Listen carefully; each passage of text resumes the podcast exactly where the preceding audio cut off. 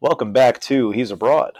This is Jason, actually recording from Ocean City, New Jersey. Yeah, I was going to say you're broad from where you are, technically, right? There's a body of water that's between, between you and where your I house. am and where I was. Anyway, Yeah, so you're joined as always by John, who is abroad in New Zealand. Who is native in New Zealand, not abroad. I'm here in New Zealand. Jason is abroad in the U.S. You think you're native now? Is that how it works? You get to a point where I- you, you've been there long I enough where you're more- native there? I own more things in this country than I do in America. So Okay, here's a good question, right? Because, well, first of all, I should acknowledge that my, my audio quality may not be as great because I'm recording from a different mic, so bear with it. And if you uh, and if you don't, wow, Well- did you just tell the audience to deal with it? I did deal with it. if you can still understand me, you care enough, I appreciate you.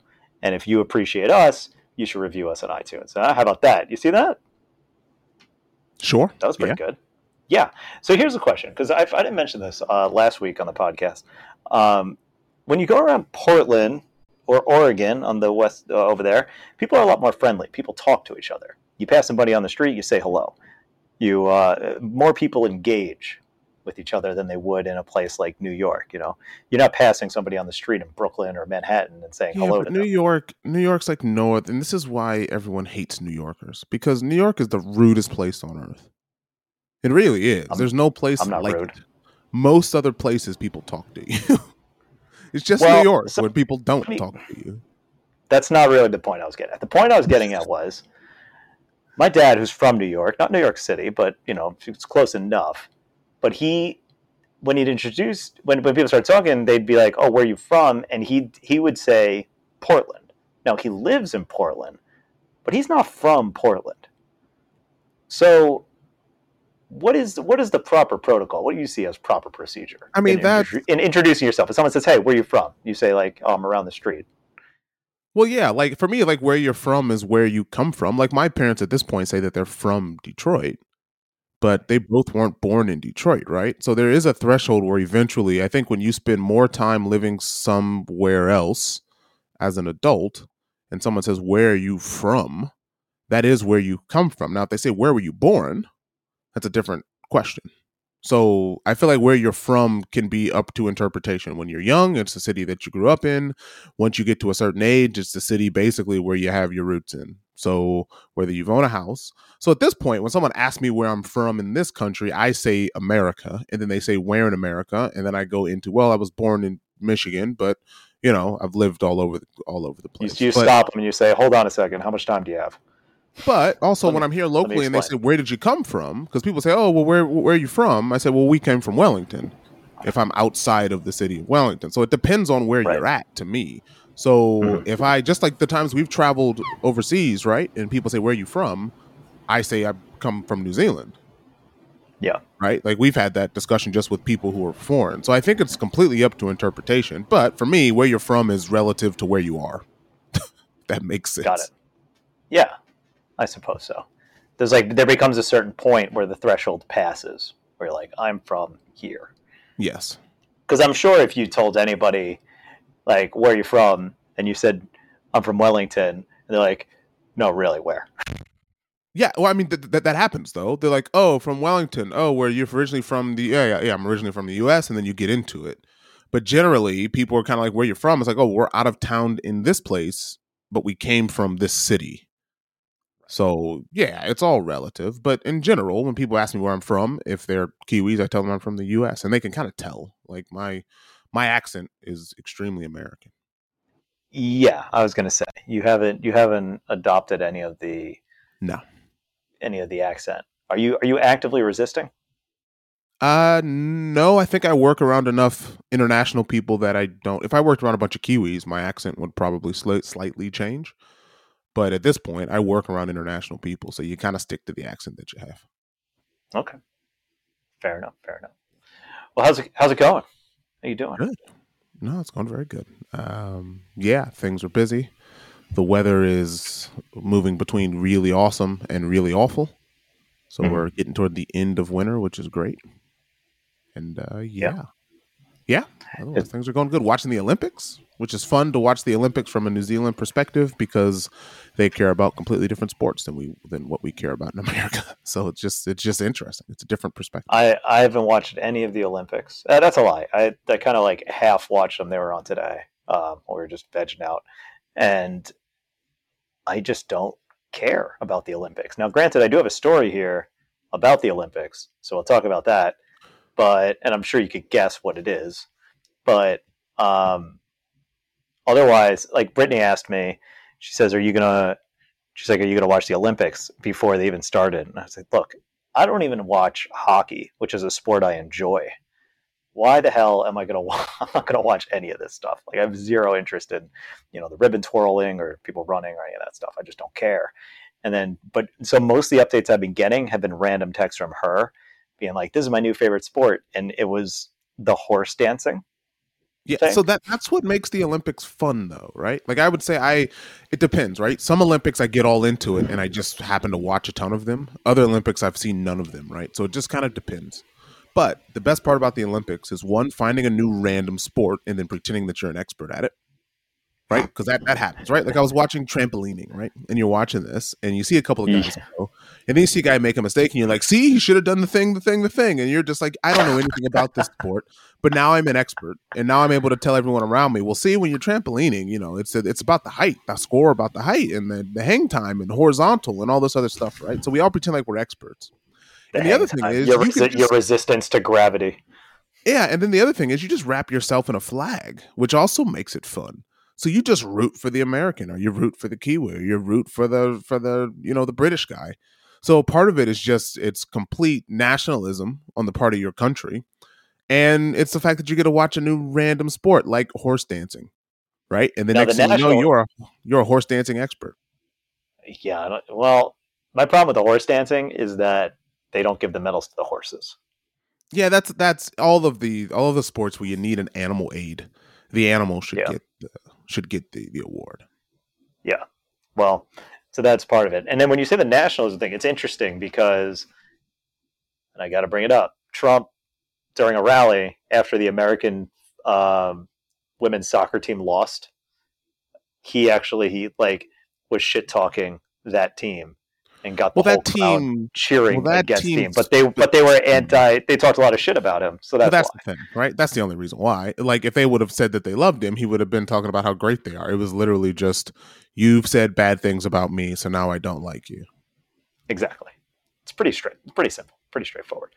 But yeah, so what what sport are you? What have you been most into with the Olympics? So, I've been into a sport called the rugby sevens, right? So, you know rugby, right? It's a sport Mm-hmm. Sure. that's played, that's really popular here. I, don't understand it, but I know it. I, I still don't understand it, but I became an expert in it. Oh, okay. Yeah, That's of cool. course, right? Because I've I've watched it, right? I've watched it now for rugby sevens for a total of maybe forty five minutes, and now I know all about it. I know the fastest players. I know the strategy. I know everything because now I'm an expert. You heard, you heard Bob Costas mention something about it one Absolutely. time, maybe. Absolutely. So now I know. So rugby sevens is basically like the, the regular rugby has 15 people on the field on each team, and rugby sevens is basically like half that, obviously. So it's much faster, and so there's seven people and they're throwing the ball back and forth. So the New Zealand women won gold, their gold medal yesterday, and the men won silver. But you're watching the sport; it's fast. It's like football, um, but just faster and not as confusing. So yeah, that's the sport that I got into. I've never watched a rugby seven match before. The match lasts about 10 minutes. It's super quick. Like it's five minute halves. So it's the quickest sport I've ever seen in my life. So you watch it and you're Oh. done in like 20 minutes.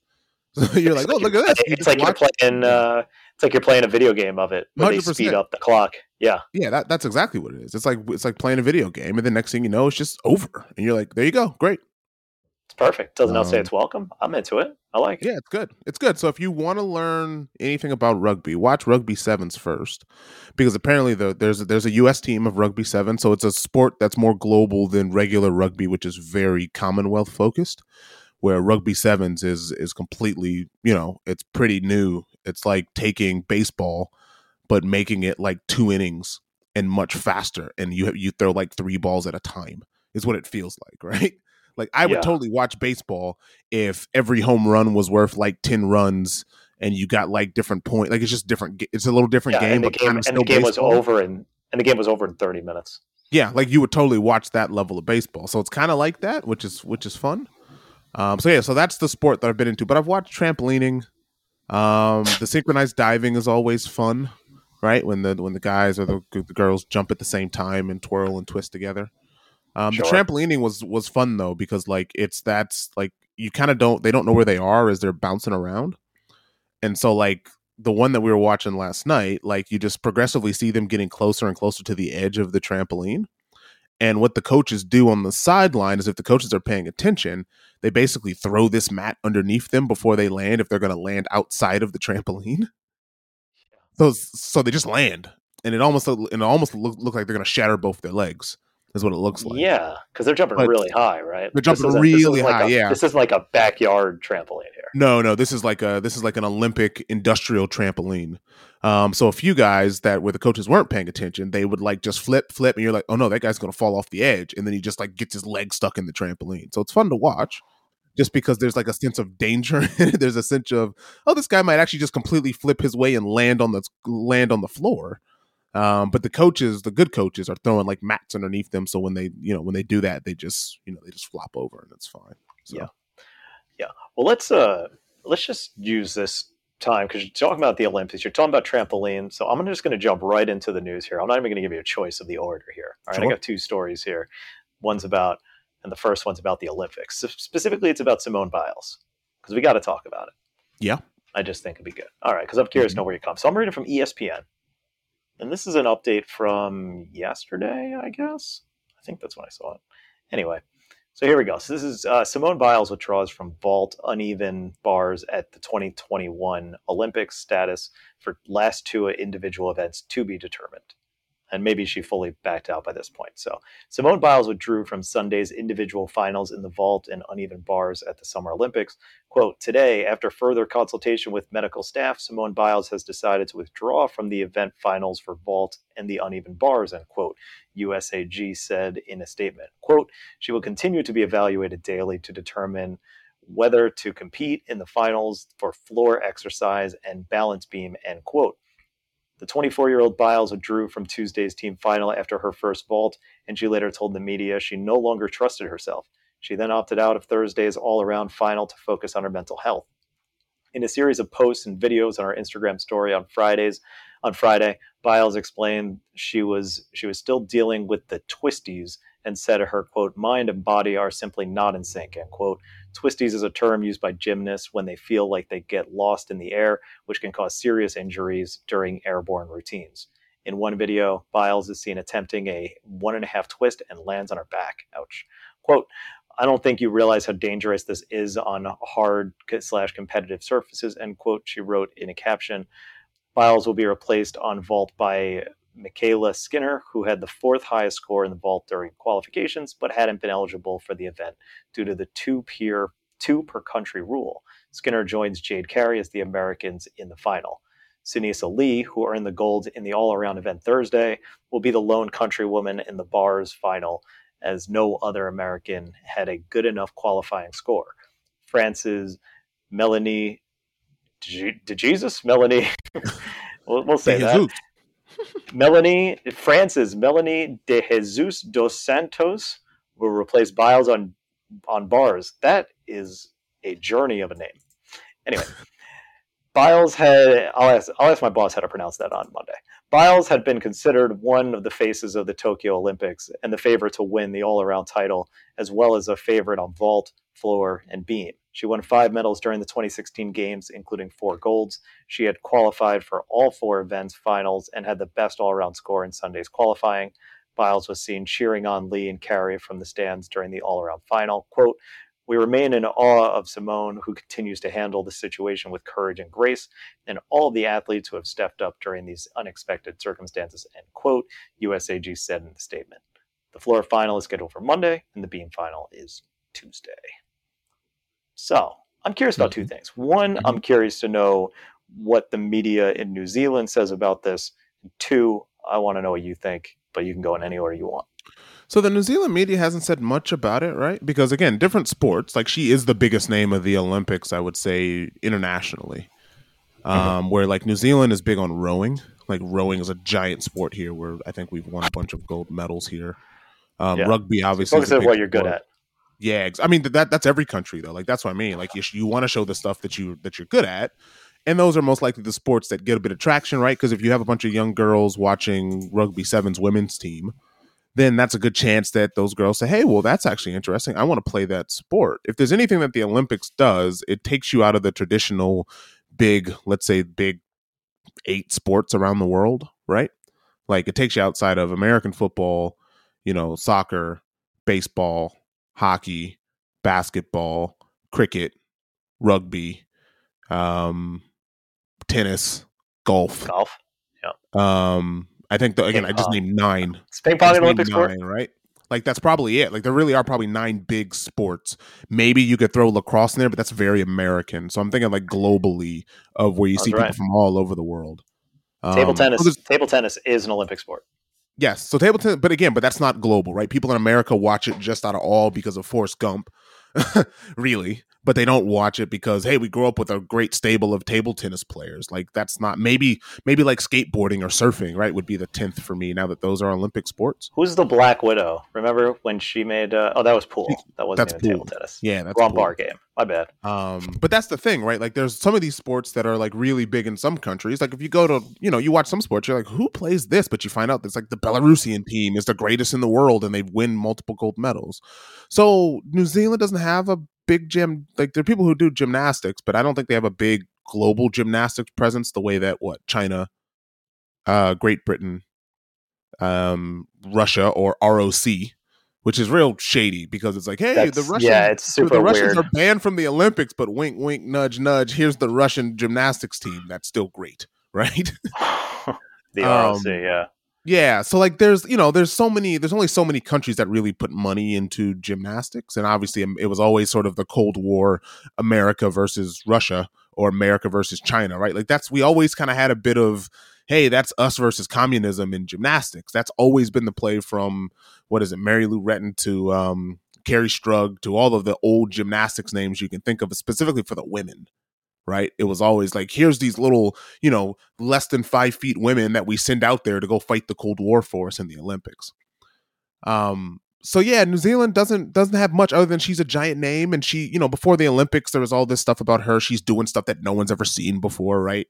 She did some move that like is supposed to be physically impossible, and no one's done it before, but she was pulling this off in training. So there's a ton of lead up where you find out like Simone Biles is about to get all the medals again because she's doing crazy things that no one's ever done before.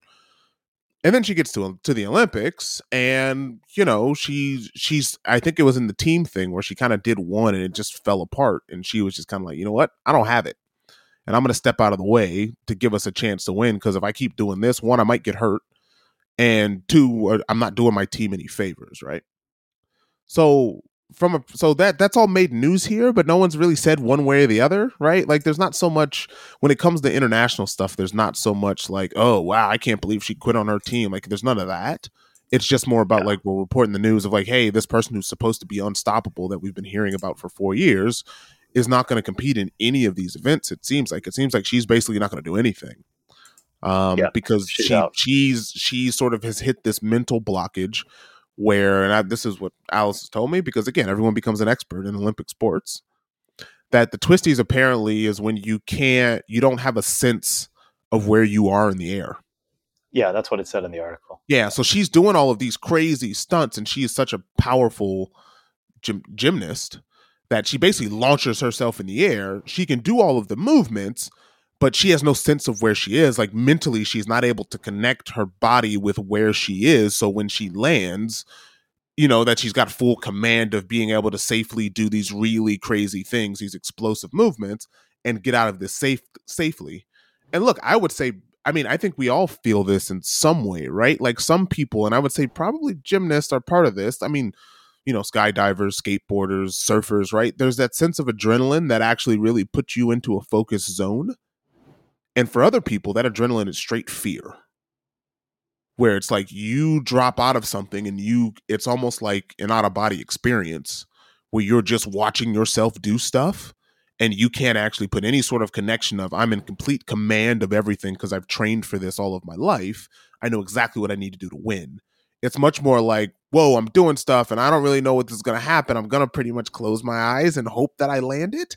And I think she's pretty hyper aware of this isn't going to help if I do this, and I'm, i might get seriously hurt. And she's she's old for uh, for a gymnast, right? She's 24.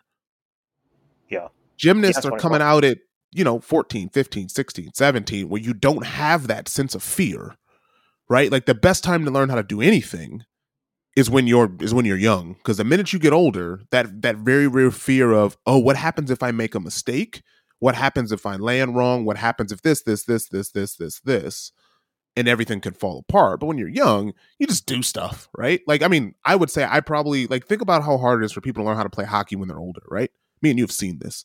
Adults who try to get to the sport are never as good as people who i mean i grew up playing ice hockey since i was three. I don't even think about skating. I don't think about it. Right. So someone goes, "Well, hey, how do you skate?" And I have to seriously go like, "Oh yeah, how do you skate?" At this point, it's it's almost as it's almost as normal as walking, putting on a pair of ice skates and stepping on the ice.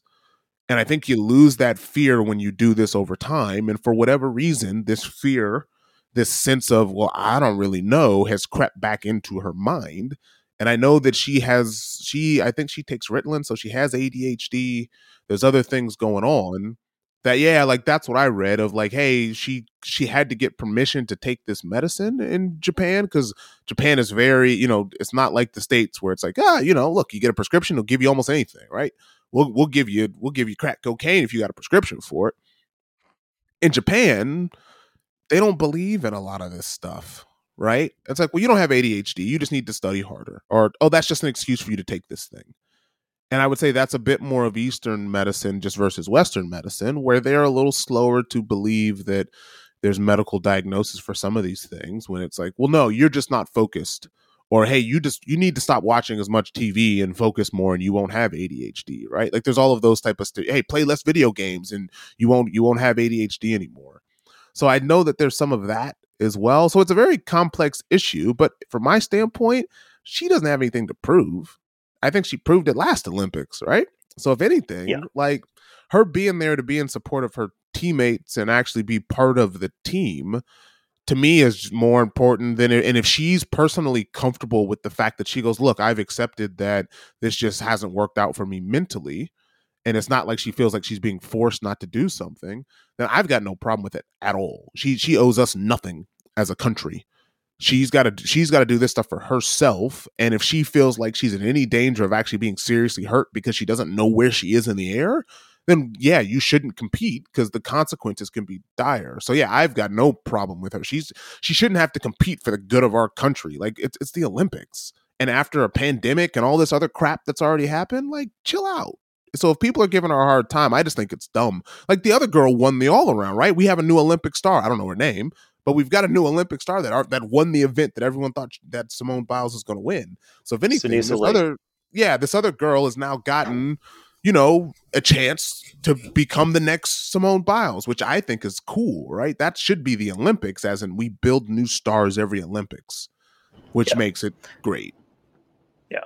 So as expected, this has kind of taken a bit of a political divide as well, because why wouldn't it, right? So you got the, of course, the left that's more like, yeah, of course, she's she's so brave, and right, all these think pieces, all these other things, and then you got the other side that's like, she's a quitter. This is the difference between greatness is pushing through these things, pushing through that emotional stuff to put it out there. She's letting her country down, all these other things, and I actually had a friend of mine who was saying that as well, like before a hockey, before a skate on Thursday night and he's like, she's letting us down. It's like this, this is what every athlete does and stuff like that. And I'm like, dude, put it, put it in perspective here. A goalie lets in six goals in the first period, then they have to pull him. Don't you think the goalie maybe if the goalie's like, hey man, look, after the first or second goal goes in, be like, dude, I don't have it in me. You gotta you gotta take me out of here because this is gonna um, get ugly. And that's the thing about sports as well, right? And, and again, I would say I'm firmly in the middle on this. I think, and this is and this is probably where I lean politically. Is she brave? No.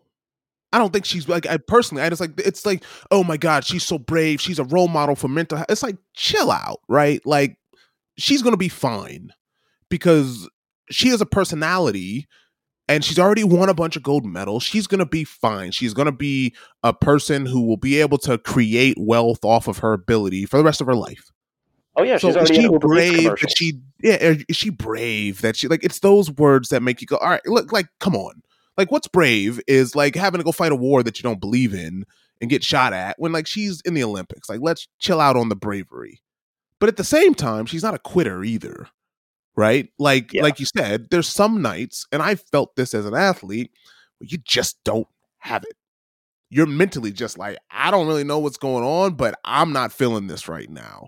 You're just kind of going through the motions and specifically at the stage that she's on and the fact that what she's doing is dangerous. I know it sounds silly but you're vaulting yourself into the air at a speed that is ridiculous where you If you land on your head, hurt You're toast. yeah, and You're again, done. she's not part of a team. Because I would say this happens with every single, and this is what makes people dumb. This happens all the time with every single athlete. It just does. Where you're just like, I don't know what happened, but I just don't have it in me. And the difference is with gymnastics, you can't pass the ball or the puck to somebody else. Where you just go, I don't have it tonight, so I'm gonna try to get this person all the credit and all the points that, that we need to win, right? You're able to play within a team construct Yeah, better. you're not on a team of, of the roster of 20 guys where you're like, Look- hey, look, I need healthy scratches. Healthy scratches I are a thing s- in all sports. I would assume that at some point LeBron James has mentally had a day where he I mean people and this is what people knock LeBron James for by saying, "Oh, LeBron just doesn't have it." Like he's out there passing the ball when I expect him every single night to go out here and be this monster that just takes over everything. And some nights it's just like, "You know what? For whatever reason, it just didn't align for me this week. I don't feel like this right now." And so I think people, because again, I feel like people, I I felt this at work. I'm sure you have, where you go and you wake up in the morning, you're like, I really don't want to go to. God, I do not feel like going to work. Sure, maybe you get up and you power through it, but are you giving your all that day at work? Or are you kind of goofing off a little bit? Or you kind of take, oh, I'm going to go get another cup of coffee, or I'm going to go take a longer lunch? Like it happens to everyone. But she specifically is doing something that she's very aware of how dangerous it is. So yeah, she's not she's not this brave beacon of light for mental health in my opinion. But at the same time, she's not a quitter. She's an athlete who who was having issues dealing with just this, you know, her ability to perform. And so she did the smart thing, which is going, you know what? I'm gonna hurt my team and I'm gonna hurt myself if I stay in here. So Yeah. I'm gonna let someone else do it and I'm gonna be the greatest cheerleader that I can. And that's exactly what and it's the opposite. It's the opposite of being selfish or you know or letting the team down because at the end of the day if you're if you're up there and your goal is to get a third or better performance and you're like mine is not going to be as good as a fourth level performance take me out put me put in somebody who can Yeah. Yep. And then for her own individual, individual event, it's her, right? Like she's not winning these medals for America. She's doing this stuff for her when it's individual events.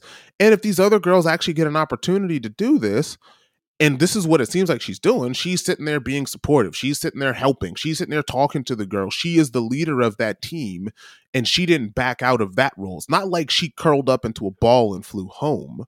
Right? In my opinion, she's still doing what she probably is really good at doing, which is giving advice and expertise and support to all the other girls there to make sure that they can become stars.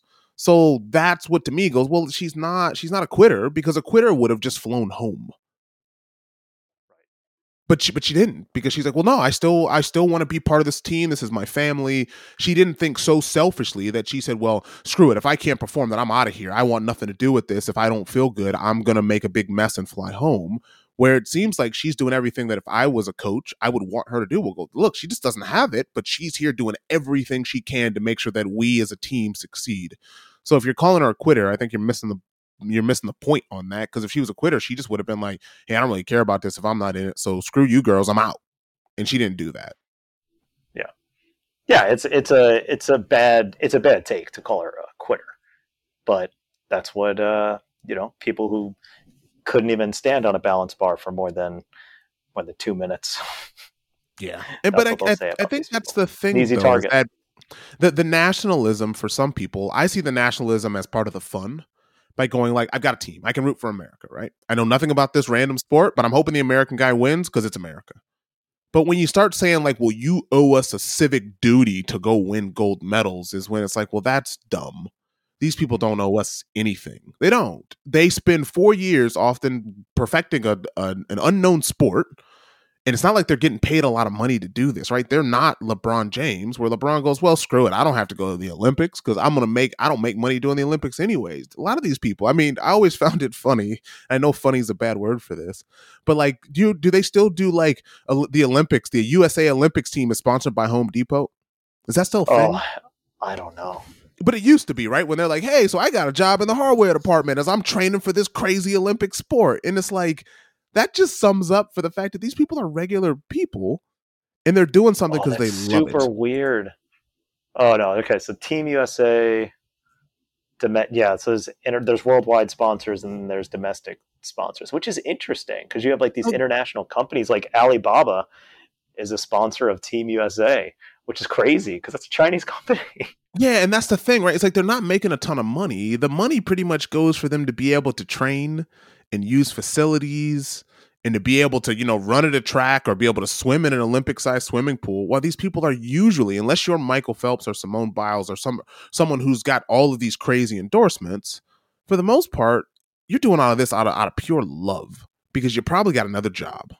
You're probably doing you're probably a teacher or Or you're a you kid. know, or, or you're a kid exactly. Or you got school right? You're going to school most of the time or you're being homeschooled or you got some weird situation. And these spo- sports most of them are pretty lonely right? Like i think about swimming we're reading those stories about michael phelps and you find out why this guy kind of had all of these issues it's because he, he basically wakes up at 6 a.m and swims for like two hours.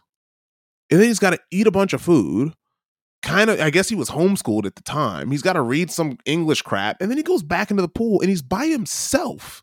It's Then not like a team sport. Then you got to rip a bong, right? and then you got to rip a bong to keep eating right? Like that's but again like these sports aren't these aren't like being nba stars or, or nfl stars. It's just different. So yeah i for the olympics i just it's fun to watch new people that you've never heard of and hearing their stories and sure it would have been great for simone biles to go out there and do all these crazy things and wow the world but if she's not feeling it the last thing i want is to watch her you know her, this extremely powerful person die because they're flipping doing stuff they don't know where they are she lands on her neck. Like i don't want to see that. So like if she doesn't feel comfortable doing it then cool. We'll you know we'll see where you are in four years. Worst case you'll become a coach and you can live on with the rest of your life. Yep. See you at Chelsea Piers. yeah. Yeah All right, let's move on. Here we go. Let's switch from the other the other big thing happening in the world, which is, did you know there's still um, still a pandemic going on? i do you know i'm Yeah. surprised you're aware of this because it seems like america decided they were done we did it we beat covid it's over Buckle, buckle up, because this is one of the dumbest headlines you're ever going to hear. Um, here we go. Reading from the Toronto Star, which is interesting because they have thestar.com. I didn't realize that. Hmm. Uh, so anyway, two travelers from the U.S. fined twenty thousand dollars each for fake vaccination documents. of course they do Here we go. Two travelers who arrived in Toronto from the U.S. have been fined for providing fake COVID 19 proof of vaccination documents and lying about pre departure tests. The Public Health Agency of Canada says the travelers also didn't comply with requirements to stay at a government authorized hotel or to get tested upon arrival. The agency says in a news release Friday that the travelers arrived last week and have been handed four fines totaling $19,720 each. Canada eased quarantine requirements on July 5th for fully vaccinated Canadians and foreign nationals within exemptions to enter the country, but they must upload their proof of vaccination documents to the Arrive Can app before entry. Those who are not fully vaccinated are still required to stay for three days at a government approved hotel, quarantine for 14 days, and undergo tests pre departure, post arrival, and eight days later. That's a lot. Why even go at that point? The Public Health Agency is warning that all travelers are obligated to answer questions truthfully and that providing false information or documents to government officials upon entry to Canada is a serious offense. The agency says violating quarantine or isolation instructions when entering Canada could lead to a $5,000 fine for each day of noncompliance or each offense, or more serious penalties, including six months in prison or $750,000 in fines. This Wow. report by the Canadian Press was first published July 30th, 2021. Guys, the, sh- the, the shot is free. Like, this is crazy. People would rather pay for fraudulent proof of vaccine uh, that they have been vaccinated than get a vaccination shot for free. What what what, what is happening? Is, what is going on? So here's my question, right? Like I I have kind of blindly, and I'll, I'll admit this, I've blindly sort of um heard enough scientists and seen enough sort of you know i know enough anecdotal evidence people like you people like my own family that have taken vaccines and you don't you haven't grown two heads you don't have any superpowers that i that i don't know of um sure. so like i've not seen any ill side effects from any of this people are like hey the first shot you barely feel if you're taking pfizer and the second shot you know it it varies. Some people feel nothing. Other people have you know they, they feel you know down or tired for the rest of the day. Some people yeah. have really adverse reactions but no one has died from taking the shot that i personally know of right? So i've got a lot of anecdotal evidence and personal experience. What i'm missing from this is the people who are saying that they don't want to take the vaccine their reasoning for is just it hasn't been long enough although i see all of the i basically see the rich people of the world be the be the control be the basically the you know the guinea pigs for this versus other vaccines. It's not like we tried this on a bunch of poor people, right? It was actors in Hollywood and sports stars were the first people in line to take this thing. They were the guinea pigs. And if rich people being guinea pigs, I'm p- oh, pretty okay with this because rich people usually will tell you, like, I ain't taking that. And there hasn't been a whole lot of that. So all the people who are not, who don't want to take this vaccine, what is their actual reason other than that one other than well i need more time. Like how much time do you need? Do you know like other vaccines didn't take as long as this one have as far as approval and, and trial times? Or is it just people making stuff up because it's just they just want to be contrarian to say that well i'm not taking some government the government doesn't control me. I'm not taking some untested thing and putting it in my body. Because other than that there's no reason not to take this thing at this point.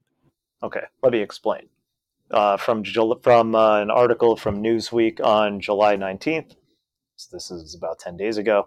A new survey from YouGov and economists released Thursday reveal a startling number of Americans will not get vaccinated due to concerns about side effects, microchip implantation, and political motivations.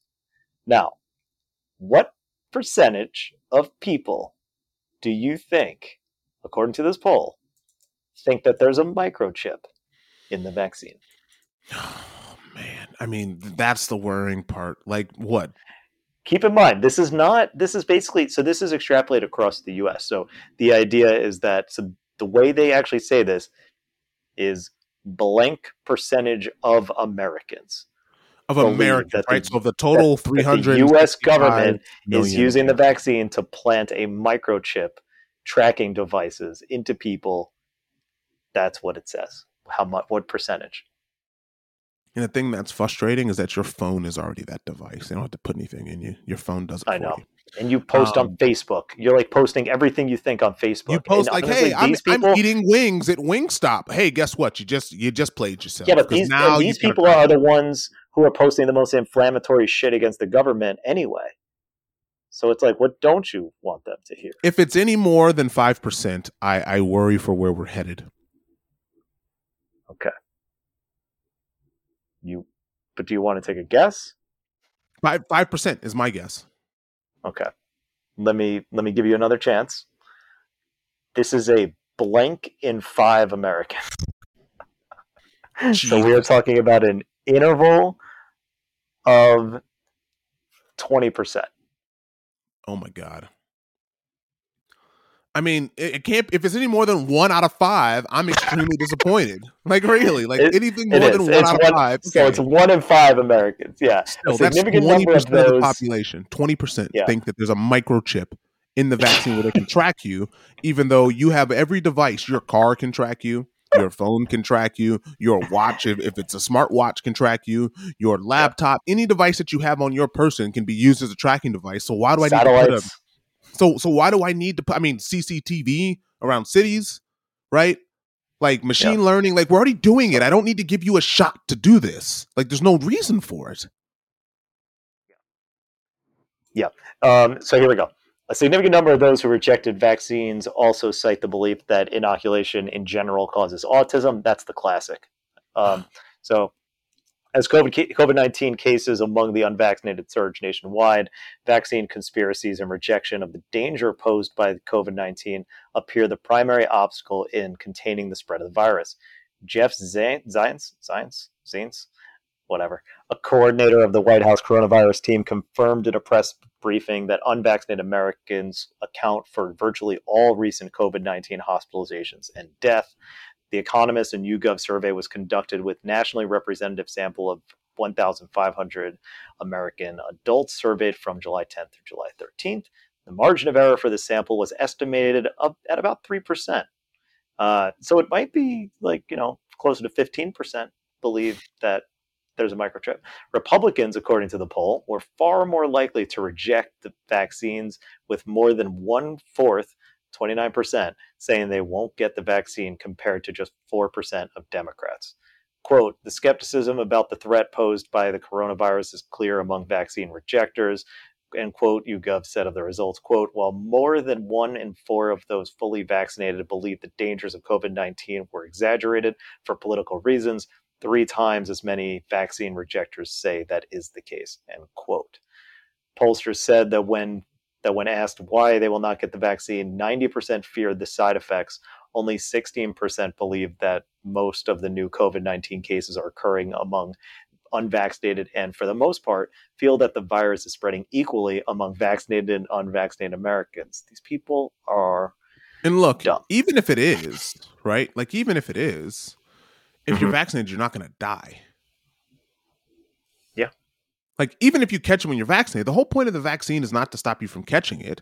It's exactly. to stop you from dying when you do catch it. That's the point. Was for when you when you yeah. catch it, it's not cat it's not cataclysmic when you catch yeah. this, right? So that's why hey, you take the vaccine, but you still got to wear masks. You still can't just run around be like, "Well, I'm vaccinated, so screw everybody else." It's basically this stops you from dying. And now we still need to do enough to hopefully be able to eradicate this or not keep building new variants that might actually make the vaccine you know useless because you just yeah, don't. Fortunately, know. it's still effective. Ninety-seven percent of people who are in the hospital are unvaccinated. Unsurprisingly, reading from the article again, respondents who reject the, va- the vaccine overwhelmingly said that they aren't afraid of contracting COVID 19 and believe that its threat has largely been overblown for political reasons. Less than one in 10 of vaccine rejectors said they trust medical advice from White House medical advisor Anthony Fauci, and only one in five trust the Center of Disease Control. Fauci told reporters that in June, almost all, 99.2% of COVID deaths in the U.S. could be attributed to the unvaccinated. And the but real CDC crazy data. Thing, oh, go ahead. The real crazy thing is out of everything that Trump did, this he got right. Yeah. Because Trump paid the money because he basically made such a mess of it. He said, well, screw it. Let's just get everyone the shot, get everyone the vaccine. This is Trump's vaccine. Trump mm-hmm. did this. He actually put the money forward, and again, to the to the you know to the pain of the rest of the world, he basically secured all of the vaccines for the U.S. Really, is he just like screw it? We're gonna pay for it. We're gonna do it. You know, look that way you don't have to be at home anymore. We're not doing these lockdowns. We're gonna get the vaccines. Everyone's gonna get vaccinated, and then we're gonna continue being the world power. Right? That's what Trump did. Trump made it so you can walk into a CVS right now and get a vaccine. It was Trump that did that. So you can hate him for all you want. He got that right. And so, how this has turned political on the other side is really confusing to me because if I were Trump, I would be telling everyone, like, go get my vaccine. This is my doing. I made this possible. But instead, he's kind of not saying anything because he's so bitter about losing, he can't even take his own victory lap to be like, hey, go, yeah, Biden wants to tell you this is his vaccine. It's not, it's mine. I'm the reason why you should take this vaccine, and I'm the reason why in three years you should vote for me because I'm the also, one that solved this pandemic. Because it's you started with the message that it's not a big deal and that we shouldn't have had to do any of these issues to begin with, and you're focusing on the freedom, freedom, freedom thing. So it's kind of mixed messaging, and you're talking about a crowd that thinks, "Oh, well, this isn't a big deal, so I don't need to get the shot." That to me feels like it's rushed and it's, it's a big deal.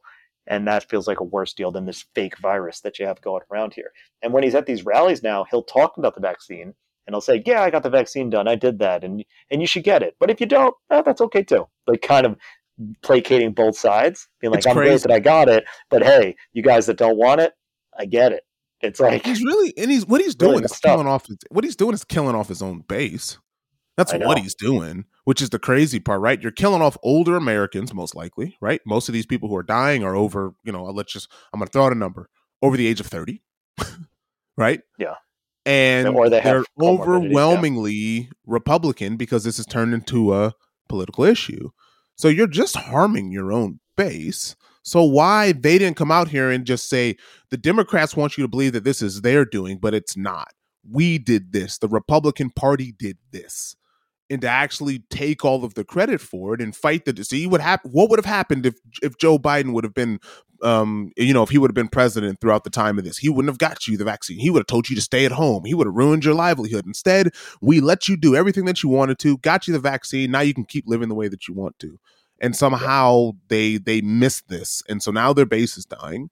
And we're going to keep dealing with this because I, I i fully believe another variant is going to come from this and it's going to and it's going to make the vaccine not as not as potent as it is now and what we do after that i don't know that's the scary part of this because there's enough people still spreading this thing around that i would just assume at some point it's more likely to become vaccine resistant the more that it mutates Yeah, maybe. I don't know about that. So far, Maybe. it hasn't But happened. again, it's there's a- possible. there's a there's it's possible, gonna- right Yeah, but I also think that the way that the mRNAs work, what the biggest benefit of this has been is that getting mRNA, um, getting mRNA shots is, is going to be much easier to pass through. And sequencing a new variant that is vaccine resistant, it's like you're you're one booster shot away from fixing that problem. But also these vaccine but again the thing that and that's also the other thing that's annoying is that this vaccine isn't necessarily new either. They've been No. working on these on these types of vaccines because coronaviruses aren't new. This one just happens to be highly transmissible, which is Mhm. why it's why it's caused the havoc that it has. It's not anything new. This has existed for a long time. It's just this one is extremely contagious. So Right, it's not like yeah, like yeah, yeah, like, yeah, like didn't they? They pretty much had the vaccine for this thing in, a, in like a week, and so Yeah, they spent the a week, last year actually testing it. So the testing's been Mhm. done. So yeah, it's just dumb. It doesn't make any sense really why they just won't why they just won't own this and just go, hey guys, this is our doing. Don't believe the Democrats. We did this, but now they're in too deep, right? It's one of those things like you, you got to tell a lie, and now you just keep doubling down on the lie because if you don't, it's going to make you look bad. Yeah.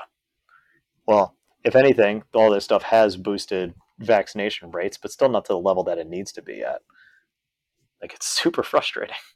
Well, it's frustrating because now, in order for New Zealand to get herd immunity, right, we need like ninety five percent of people vaccinated, and it's Yeah. just not gonna it's not gonna happen because there's so much stuff out there that there's enough people. There's people in the little neighborhood that I live in. There's enough idiots standing outside with signs saying "Don't take the vaccine," and it's like you're Really? listening to American. Yeah, absolutely. Yeah, yeah. like I, I think New Zealand's vaccination rate is going to be just as bad as the U.S. is. I really do because Like enough similar people here 60, 60 40 split. And the other problem is that COVID hasn't affected people here that it has overseas. So Right, a lot of people really are need it. going, well, I don't need it. Keep the border closed and I'm good. Right? The only reason why the government wants to take this vaccine is because they want to open up the border and let all these immigrants in so that way they can take the jobs again. There's a big part of people who are in from New Zealand who have no interest in traveling overseas or can't afford to, who are going to take all the information that's being shouted through the US and basically say, well, I don't need to take this. This is unnecessary for me to take. Keep the border closed, and I can do what I've done for the last 12 months, which is live my life the way I always have. So I think New Yeah. Zealand's vaccination rate is not going to be very good. If I had to guess, I would say it's 55%. Yeah, which is about what I mean. The U.S. is not even at sixty percent yet. Fully vaccinated is fifty percent. Yeah, so I, I would say 55. I give a little bit more credit because Kiwis, a lot of Kiwis kind of follow the government, they follow the rules, which for good or for worse, it is what it is. But that's why we all sat in lockdown for a month and basically eradicated this thing because everyone Yeah. listened to the government. Government said, hey, stay inside for a month, we'll be done. And everyone's like, okay, cool. Um, it's the rest of the world that said, well, wait, our freedom. I don't want to stay inside for a month. How dare you? And it's like, well, now, I now you to got to deal inside. with. I don't want to wear a mask. I don't want to do any of this shit. Yes, because I don't And I have to. think that- It's my freedom to not do anything. So Yeah, and you can't put the genie back in the bottle. Like you're not gonna. Like I was saying, like get, some people are like, "Get ready, lockdowns are coming." People are tweeting that, posting that. I was like, "There's no way." the time for lockdown happen. is dead. It's dead. It's so over right now. Because, yeah, yeah, it's every man for himself. is what it well, is. The thing is that you have you have a situation where you have the the vaccinated who shouldn't have to do a lockdown. Then you have and the people who would who would actually benefit from it, they never did or wanted to do it to begin with. So you're not going to get them to do it either. So it's just pointless. I could see things like recommendations for indoor mask usage coming back, but that's to me, it's like that's that's fine. You're, but you're not going to.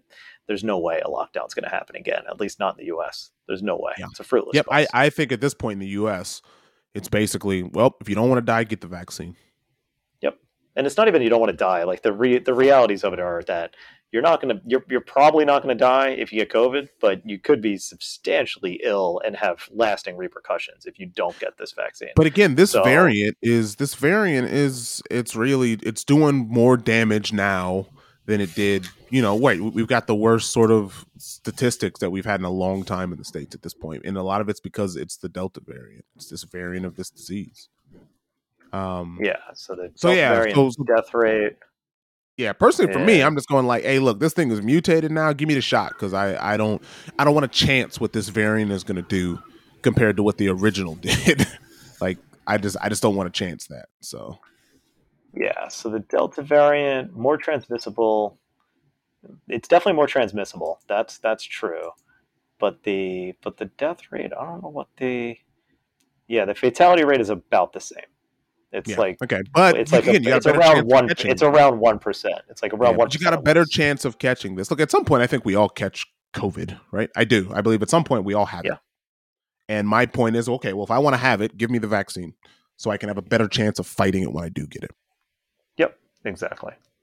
And it's free. Like you got nothing to lose. And to, to going back to these clowns that could find twenty thousand dollars, it's like you just a bunch of bitches that you wouldn't you wouldn't just get the free shot because you didn't want to have two days of a of a headache and being tired. It's like, oh fuck yourself. Just get the goddamn shot. And just think, when we find was out that it's it? made us all worth it? when we find out it's made us all infertile, then uh, you know, we could be together. It's fine. You know, as a children of men, that's what's gonna happen. Yeah, also, exactly. to be clear about these microchip people, like a microchip, if that's just your general um, your, your general terms here, it's like how big is a microchip? Like by definition, right? It's, micro. it's 11 to 13 million, uh, 11, 11 to 13 millimeters long. You, you would you would see it. You would see yeah. it. This is uh, it would have to be a nano chip. So at the very least, change your marketing. But look, but there's not even a reason to do it. That's the thing. Like the government's already tracked us now. They've already beat us to it. So why would I need to inject something in your body? It's not like these people are throwing away their phones. These people are idiots. So they're still yeah. on Facebook snitching on themselves. They're still driving around in cars with chips in it. They're still like again, everything you do, the government can track. You think the government can't find you if they don't want to find you? Like it was I think it was Michael Irvin or someone had said this like if the government wanted you dead, you'd be dead. We've reached that point in society. If the government wants to kill you, you'll be dead. Yeah. It's pretty easy. It's like it's real easy. Hold on, hold on to your rights so you can defend. Hold on to your rights to bear arms so you can uh, defend yourself when the government comes knocking at your door. It's like no, no, no. If they really want something, they'll just take it. Yeah, yeah. Like and you won't even realize it before it's mm-hmm. gone. Like we've just reached that point where it's like you guys really think that you can stop the government from doing things, and it's like not really. The government actually yeah. plays pretty nice. all things considered. I mean, all these people are on Facebook and social media. It's like they already know everything about you. You literally need to put it there to sign up. Yeah. All right. So. Well, enough of that shit. Uh, like I said, I only had two stories, and that was a little political too. So let's just move on to a little media therapy. What do you say? Yeah. No, I was thinking about this as I was watching the Fast Nine movie. Have we already yeah. done Vin Diesel with the Paul Giamatti game? We probably did it a while ago, but we could do it again. Well, I, I know the answer now. Do you know the answer? Uh, it's been a while. I, I believe I believe Vin Diesel is like two years younger than Paul Giamatti. Okay, I believe he is because Paul Giamatti is how old now? I believe he's 53. 54. 54. Okay. He had a birthday. And Diesel is also 54. Let me, I'm going to type oh, in Mark Sinclair's name because that's Vin Diesel's real name. It's Mark Sinclair. You're right. Vin Diesel is July 18th, 1967. Yeah, Paul Giamatti, I believe. Yeah, June 6th. So he's uh so Paul Giamatti is older by by like a month. By not a lot, right? That's So, incredible. But let's incredible. be real. Can we like before we actually talk about this movie? Can we talk about Yeah. like Vin Diesel's form, like as a as a person? like, like let's talk about his build for a minute. Yes. He, is he? He's kind of chunky, right? He's he's very square, He's right? a very odd shaped man, and I think Yeah. like he kind of like this movie. Like we'll get into it, but this series has basically revolved around him being like the world's perfect dude. Yeah, because Like- he's very he's very chunky. He doesn't have look, I would say like when you look at men, right? Like women, right, it's hourglass figure, right? Like generally you want kind of wide, I'm gonna speak in bodybuilding terms, you want sort of wide, you know, wide lats and shoulders that taper down to a very thin waist and then sort of has a bit more wider hip because that just gives generally a more feminine shape. And men, for the most part, you're trying to build an X, right? So you want big, wide shoulders, big, you know, big, wide chest, big lats. And then you want that to sort of come down to a pretty normal size waist. And then you don't want it to necessarily curve out. You just want to have a really strong base. So strong legs, strong calves, right? That's kind of the form you're building. That's what The Rock looks like. That's what John Cena looks like. That's what looks every dude that sit there and lifts weights, you kind of want to look like a superhero, which is basically drawing an X. right? Yeah. So it's not exactly an hourglass. It's like an hourglass if you know if you kind of cross right through the middle. Vin Diesel's just like a big, big rectangle. and again, got look, he's in shape. He's he's in shape. He's got muscles. He's a big, strong looking dude. But he's just kind of a big rectangle. Like his waist Yeah. is kind of blocky. He's got a big blocky midsection, and he's just kind of a he's just kind of a big, a big block. It's like a block of cheese, a chiseled block of cheese. Dude, I'm looking at this picture from the original Fast and Furious with Vin Diesel then, and it's it's so bizarre because you think over time you're like, wow, he looks he looks kind of similar, and then you look at this picture and you're like, no, wait a minute, he looks very different.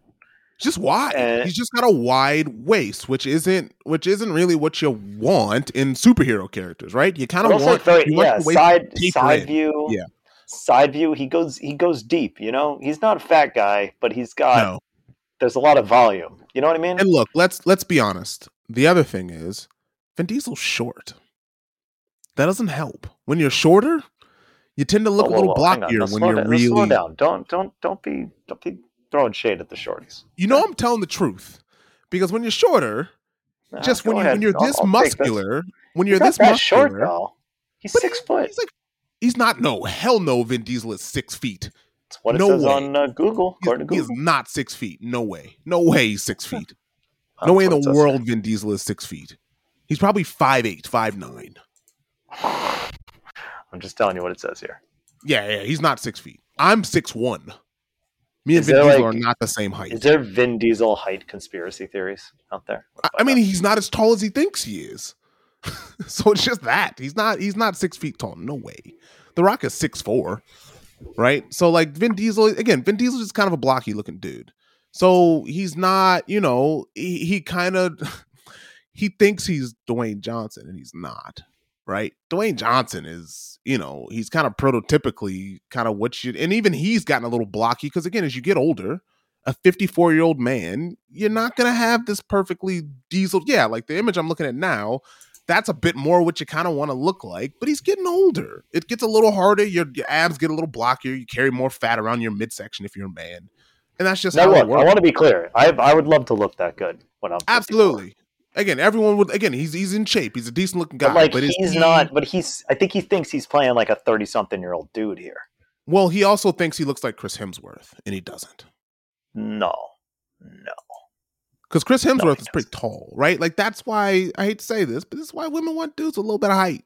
It's because when you're in shape and you got a little bit of height, you look a little leaner. You don't look like a block. You tend to you tend to be a bit more proportional. Like Vin Diesel's arms are just out of proportion because he's just a jack dude. When you're taller, your muscles are a little longer and you just look a bit more into proportion.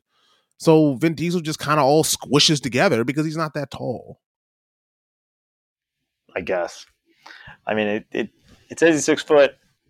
I thought It's not six feet. you know you know what's crazier though is so John Cena's in this movie. John Cena looks like he is 73 years old. and John and John Cena is 10 years younger than Vin Diesel. yes. And you know what? That was all by design. Yeah, I guess. I mean, John Cena.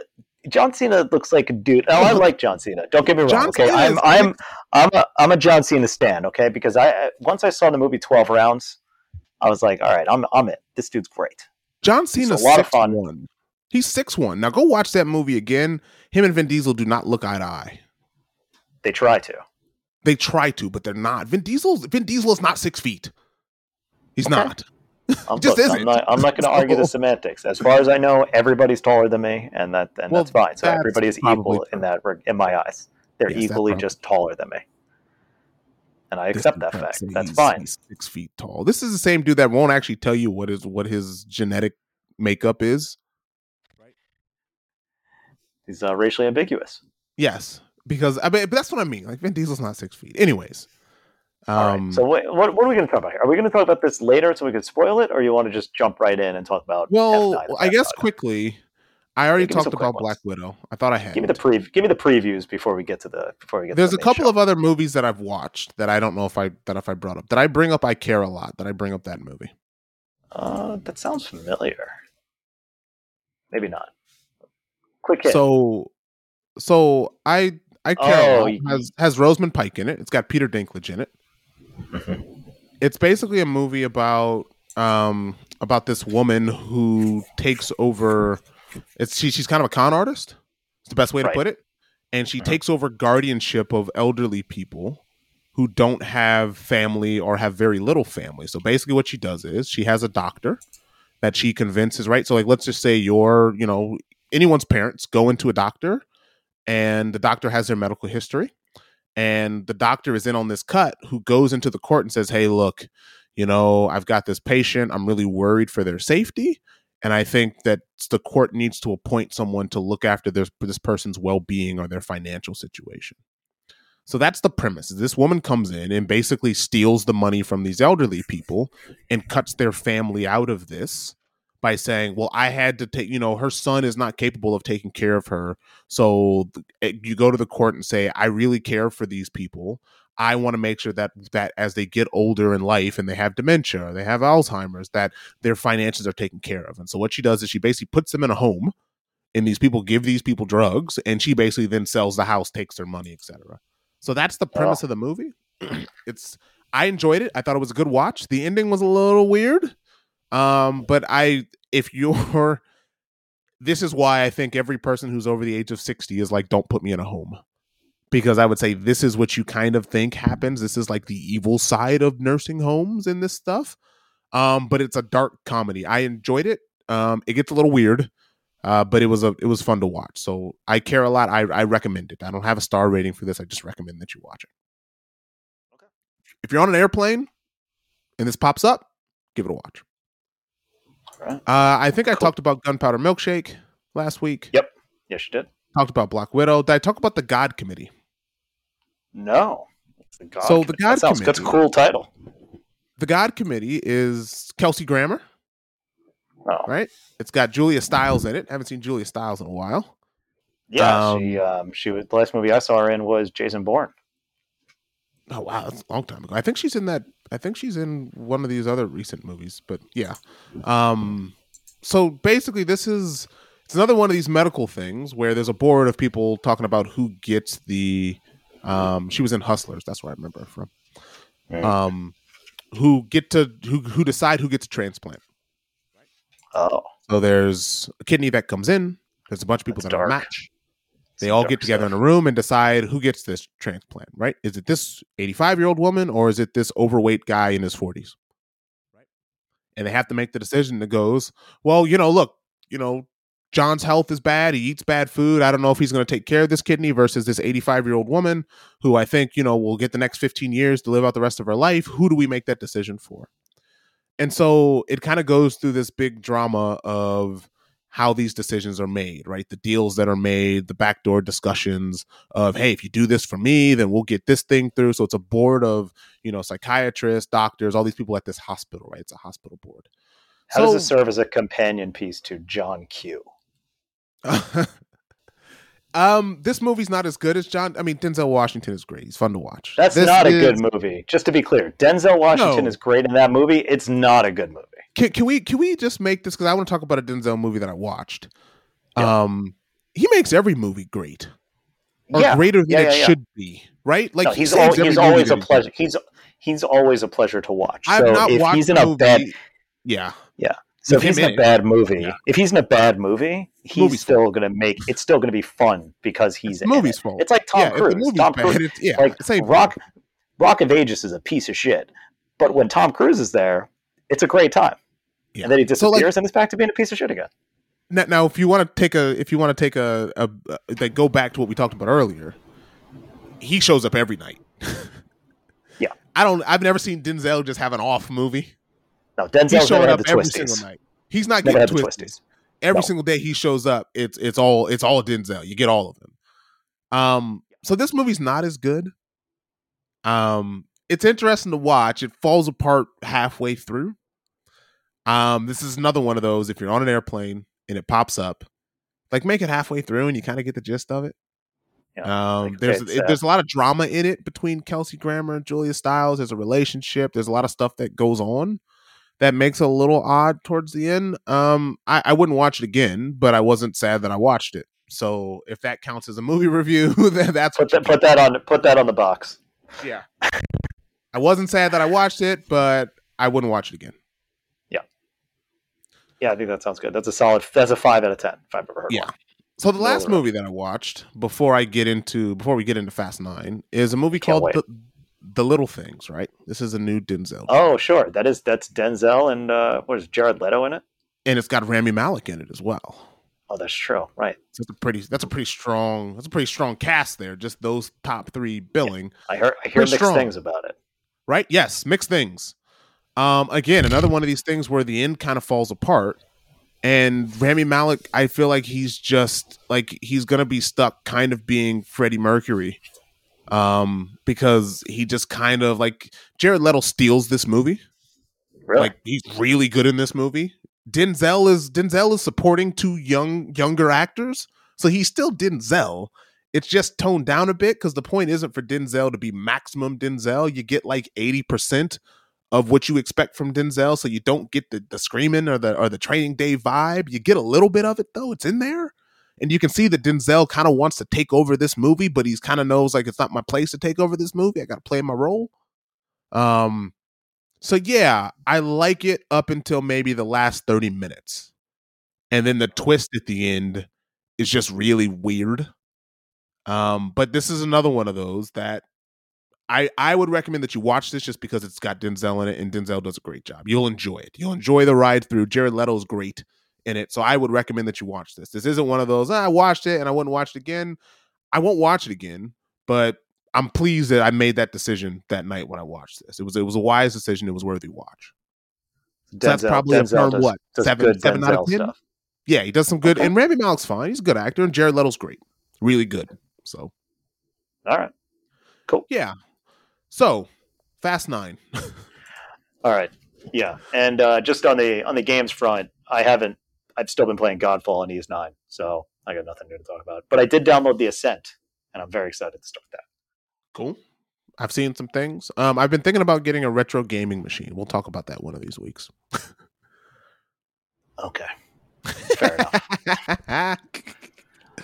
All right. Uh, I'm curious to know how retro you're talking here. Let's see where we're at at the end of this Fast Nine discussion, and if not, then if we don't do it tonight, then we'll do it. Uh, we'll do it next time, next week. Sure. All right. Fast Nine. Before we get into spoilers, I'll just start it off. You got you got to see this movie. you got to see it. you got to see it. Like it's not. Look, is it Furious Seven? No. I don't even know if it's as good as Furious Eight. I'm not gonna lie. I quickly forgot everything that happened in it. But every time, but then you were kind of live messaging me as it was going on. I was like, oh yeah, this movie's great. And I'd see it in a movie theater. You got to see it in a theater. And if you don't see it in a theater, I recommend it a little bit less.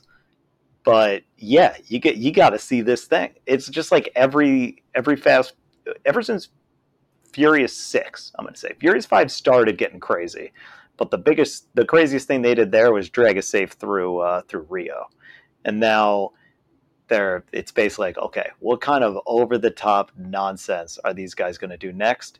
And I want to do I'm, an experience. I'm here for it. So I, I'm so see this movie. That's my that's I want to. my I want to uh, do an ex- review. I want to do an ex- what what you should do, right? I want you to find people that have never seen any of these movies. Mhm. And I want you to show them the first one. And then I want you to show them this one. And I'm interested in what their reaction is cuz I kind of did this because Alice has seen the first movie what 20 years ago at this point. Yeah, it's been a while. I'll And so I'll in the date. background, I turn this on and she's kind of half paying attention to it. And she's like, "What is this?" And I was like, "This is a Fast and Furious movie." And she's, "I thought it was about cars." it is.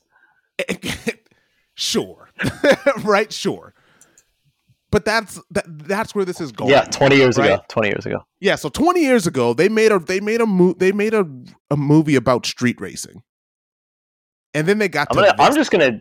I'm just gonna say this. So, Fast and Furious 2001. There's, there's um one line summaries of these, like just plots, not not spoiling anything, on the uh, on the Wikipedia page here. live your life a Brian quarter O- mile at a time. So here we go. Brian O'Conner, Paul Walker, in under this is for the first movie in 2001. Brian O'Conner, Paul Walker, an undercover cop, is tasked with discovering the identities of a group of unknown automobile hijackers led by Dominic Toretto, Vin Diesel.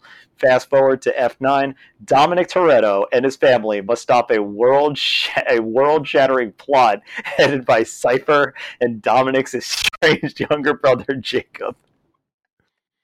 I'm I'm telling you, it's it's like it it like someone needs like this is where we started and this is where we are now. like the villain of the first movie is now the star and stop it and saving the world from like it- it's Cena. it's crazy. It went from like nitrous oxide and racing with girls dancing to this. So I don't want to say what this is because if you haven't seen it, I highly recommend if you've never watched any of these movies. So look, if you've watched these movies before, specifically like you said, any movie between six, seven, eight, you know what you're getting in. You're gonna watch it. You're gonna enjoy it and you're gonna wait for the next one. It just is what it is at this point. Is how I feel. Like it, it's ridiculous where we are, but but we're in it. So just let's just keep doing it. Fine. And aren't, aren't you happy? Aren't you happy we're here?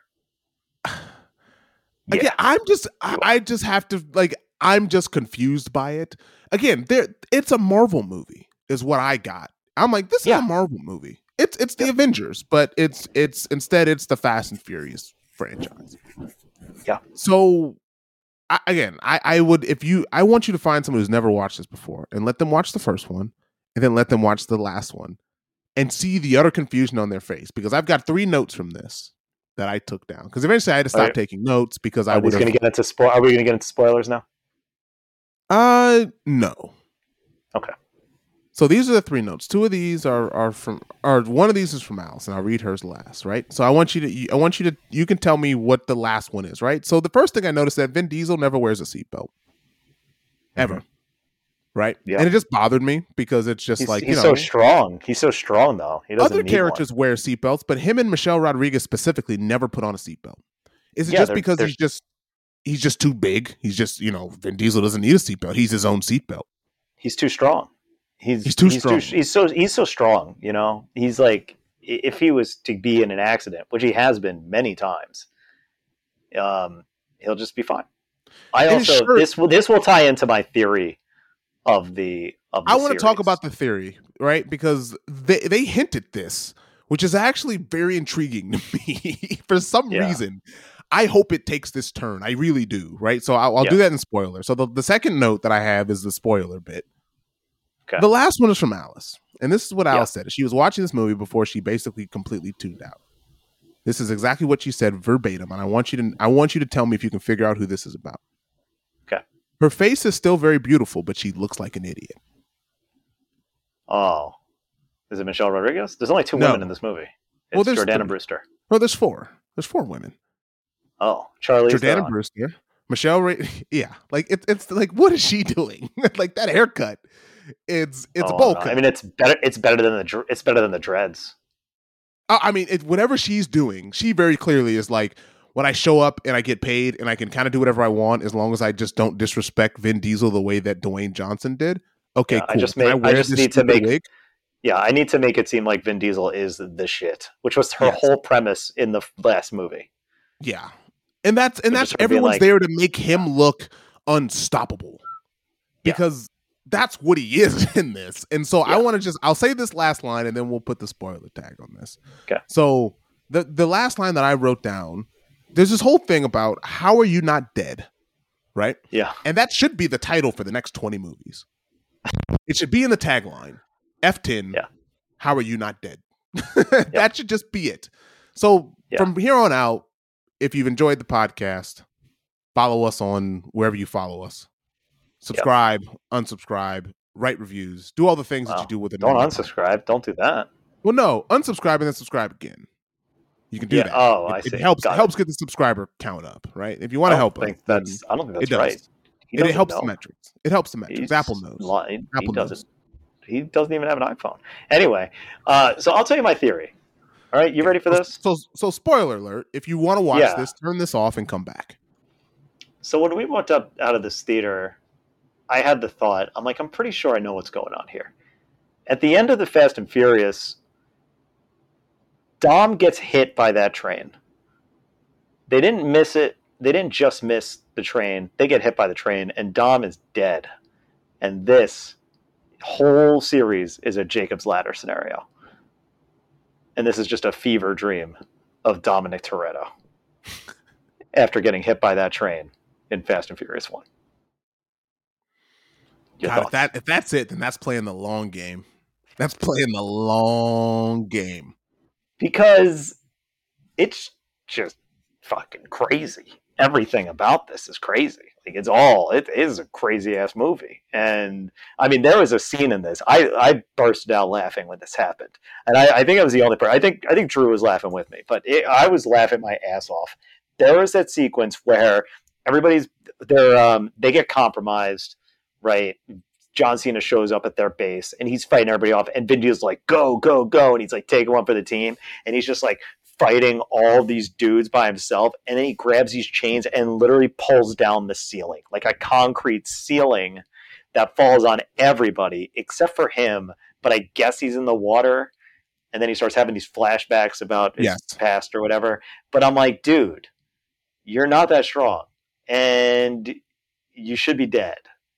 Like that kid literally killed everybody around you except for you, and you're not that strong to do that thing.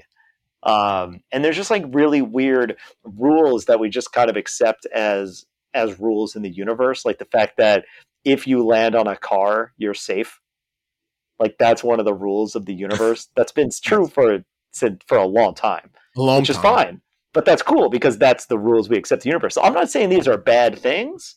I'm just saying these are the things you have to accept in the universe, and that's what makes it fun. But I'm saying like all this makes sense through the eyes of this is all like a you know the hallucin the halluc- the hallucination the the hallucinations of a madman. So here's what I want, right? Because look, Tyrese It's getting late. It's getting late here, just so I can be clear. This it's getting is- late. I'm- this I is- got up early. This is this is what intrigues me, right? Is because Tyrese keeps, and again, I'm assuming Justin Lin did this because I think Justin Lin is very self aware. I think oh, everyone, eh, yeah. I think I believe everyone who's in this franchise, other than Vin Diesel, is very self aware of what this has become. Oh, because yeah. Vin Diesel has hinted that he wants to make a musical out of this, right? You, you've heard that. Oh my god! I really wants hope to it make a stars Hugh Jackman. He wants to make a stage show out of the Fast and Furious franchise. He's hinted at this multiple times. Uh, There's a he- kids' he- cartoon version of it. he thinks himself as a singer. Right? There's videos on YouTube where you can find Vin Diesel singing various EDM songs and seem- singing Sam Smith songs. Vin Diesel thinks he's a performer. He thinks he's a thespian. He believes he can He create. is right. He believes he can create a stage show and do this live on Broadway. Yeah, So Vin Diesel is taking this extremely seriously. But I think, I really hope that at some point, someone takes this and actually riffs off of this idea the fact that Tyrese has said multiple times, I can't die. And they're like, Yeah. because again, this is whole sequence where he's in this big armored vehicle. They're riding through a bunch of mines. The mines are exploding behind them. No one gets hurt. He gets lodged between two rocks. He basically has to get himself out of there, out of punching out the window. He lands right by a mine. He walks away from the mine. The car drops on the mine. It blows up. The car basically flips and lands right where he is. And he basically just comes from behind the car. And Ludacris, who's in this movie, who's been in all these movies, goes, How are you not dead? and then they kind of go, the the two of them specifically start to go on this big thread of we should be dead. Why are Yeah. we still alive? Yeah. And out of all the stuff we've done, out of all the things, all the situations we've been in, there's not a scratch on me. I'm not hit by bullets. I'm not bleeding. Nothing is wrong with me. How am I still alive? And Ludacris kind of pokes fun at this in the beginning by saying, Shut your ass up. You're an idiot. But then they go to space. Those two specifically. And I'm not making this up. Lil Bow Wow shows up, and it shows that Lil Bow Wow is not so little anymore. Lil Bow Wow's been eating good, right? He's Yeah, filled he's- out, face yeah. is big. He's Mhm. living a good life, right? He's he's having lots of shrimp and lobster tails. He's living a good life. There's a lot of butter in that face. So him and a couple of because are all three of those guys from the first from the third movie? So okay, so the second movie, it, yeah, so it's Bow Wow, Lil Bow Wow, and uh, or I guess just Bow Wow now. Um, Lucas He's not little. It's big bow. Lucas Black. What's the guy's name? Um, the guy from is the main character from Tokyo Drift, uh, Lucas Black, and and then I guess the guy. It was like Better Luck Tomorrow. It was from Justin Lin's first movie, which is sort of in, which is kind of kind of not in the Tokyo Drift universe, but that's what the other guy's from. I didn't know that. I had to get clarification I didn't I didn't know that either. Like because I know that the the dude um the dude that plays um how, how, am I- how am I forgetting this guy's name? He's like the whole The guy, the guy that plays the, the guy who's Han. Han. Yes, the guy that plays Han was in this movie, right? Like the Tokyo Drift movie. A lot of people really like it's kind of acclaimed as like the worst out of all of them. Like it's made the least money. But it kind of this was the one that was like, okay, we don't know where this is going. Like you kind of got rid of all the main actors because Vin Diesel wanted too much money and Tyrese is Tyrese, and we're just gonna make another spinoff. And that was the one that Justin Lin directed as well. Yeah.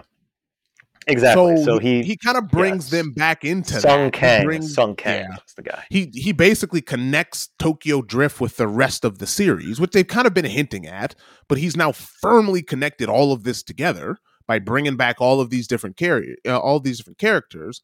So they basically they go down this whole theme of strapping a rocket engine to a Pontiac Fiero.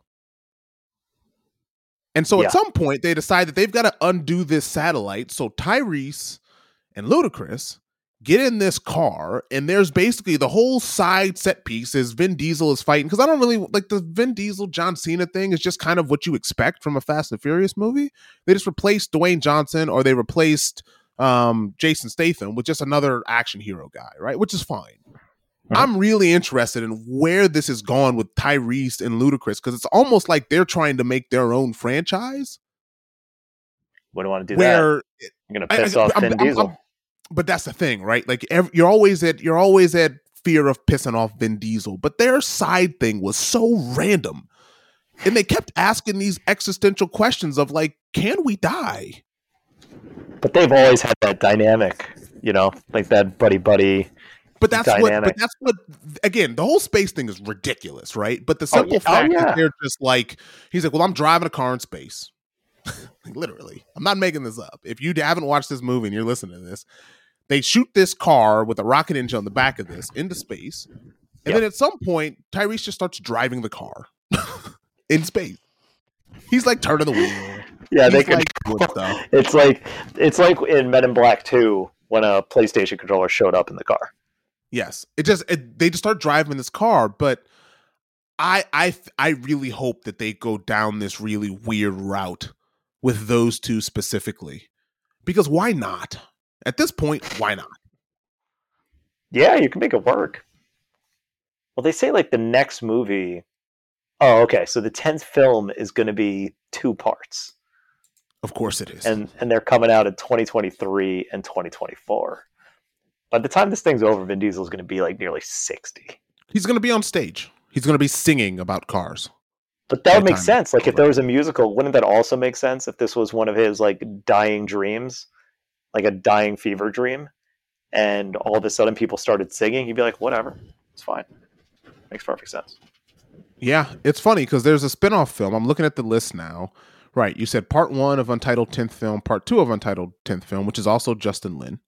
Right, he's mm-hmm. directing. He's going to direct because Justin Lin directed Tokyo Drift, Fast and Furious, which is technically Fast and Furious 4, Fast 5, and then Fast and the Furious 6. So by time Justin Lin kind of checked off of this thing, he had kind of turned this into what it is, which is oh, just oh, yeah. kind of this ridiculous because he was directing Fast 6 and now he's sort of stepped out of this thing and now he's back, right? He's back to do F9 and basically two F10s. Now there's some spin-off films here which are interesting because yeah. there's Hobbs and Shaw, which seems like the Rock is done with this because Vin Diesel keeps telling The Rock that he's a bigger star than him. And The Rock is like, I actually don't need this. I'm going to go be Black Adam. I'm going to go be on a boat with Emily Blunt. I'm going to go reboot Jumanji. I'm going to go do all the things that Dwayne Johnson's going to do. Jason Statham is still hanging around this thing because he's like, well, you know, I just have to just bring my accent and ham it up and I'm good. Yeah. It's going to be now, upsetting that, to see Jason yeah. Statham without The Rock after Hobbs and Shaw was so fun. So there is a Hobbs and Shaw sequel that's on this spin-off film list. Yeah, so they obviously that, have... seems like very early pre That, that seems it like is. a may happen, may not happen. Now there's also on this list there is an untitled woman-led film. Yeah. That has is produced by Vin Diesel, right? His name's on this thing. That's another thing that I think yeah. May or may not happen. But it's interesting for the fact that there's very clearly a, a, a, want to make this again. They're making a Marvel universe out of this, which is interesting. So why, like, this is why they're getting to the point where if they had aliens show up, would you be surprised? I wouldn't be surprised at this point. They could pretty no. much do anything. They could do anything. Yeah, which is kind I'm, of a nice spot it. to be in. It's kind of a great spot ghosts. to be in I, think I mean, you ghosts. can bring in supernatural, you can bring in almost anything. And again, it's ridiculous, but all of the fans of these movies know what they're watching. It's no longer a secret that what you're going to get into is Vin Diesel. You know, him and John Cena are going to run each other through walls. And that's just what it is. So, like reviewing it, do we need to review it? It's it's a Fast and Furious movie. Like it is what it is. Yeah. You, you, like it or you don't. it's just that that's, that's where we are with these yeah. movies. and it's just a good yeah. time. And you're just basically creating all these wacky, over the top. I mean, the amount of Fast and Furious movies that have been there and the amount of Mission Impossible movies in the same franchise, they have a lot in common. Ah, and, Fast and Furious, are, um, the Mission Impossible movies have gotten really, really good. Yeah, but they're they're kind of good for the same reason, aren't they? Yeah, they're they're there's a bit more like uh, I struggle with the fact that even Tom Cruise is kind of winking at the camera. But those are much better spy movies than this is because this has turned ridiculous. But are they? Because uh, but they are. They I need. Are. I need they to. Are. I need to back. I need to back up a little bit here. First of all, you know, I, you know, well. you know, I love Tom Cruise. You know, you talk about t- short people. He's he, I'm he's still taller than me, but obviously, you know, he gets a lot of shit for that, and I and I, he's a role I feel model. for him. Yeah. So exactly, every every part of his life, I I follow it to a T. Um, but these are they're not good spy movies. Every single movie is the IMF's been compromised. We've been disavowed. like they they never actually do successful spy missions. They're always kind of screwed in those movies. Like there's never really a point where it's like, hey, let's do a mission for the IMF. I mean, I guess the one time they did was kind of Mission Impossible 2, and that was the worst one, so maybe that's why they never do it. But every single one of them is like, oh man, something's happened. I gotta go rogue. it's but, every but, but, movie. I'm gonna say something very ridiculous. Mission yeah, Impossible is more believable. We've reached that point with the Fast and Furious movies that Mission Impossible feels like reality. Yeah, I guess it's it's true, but it, it but again, but they also both of these franchises play within the rules of the universe. So the Mission Impossible done. movies, though, just technically speaking, are better filmed movies. The the effects look better. They look Fair. better. Like Fair. like the some of the set pieces on some of these movies, like the big sandstorm, was that in Ghost Protocol or Rogue Nation? Ghost Protocol. The the motorcycle scene when he's going through like they're better filmed movies because Tom Cruise is a better actor than anyone in the Fast and Furious movies. He just is. Yeah. And so so th- so they're just better. I think Tom Cruise just has a better eye for this. Um and Chris McQuarrie I think is just a better director, right?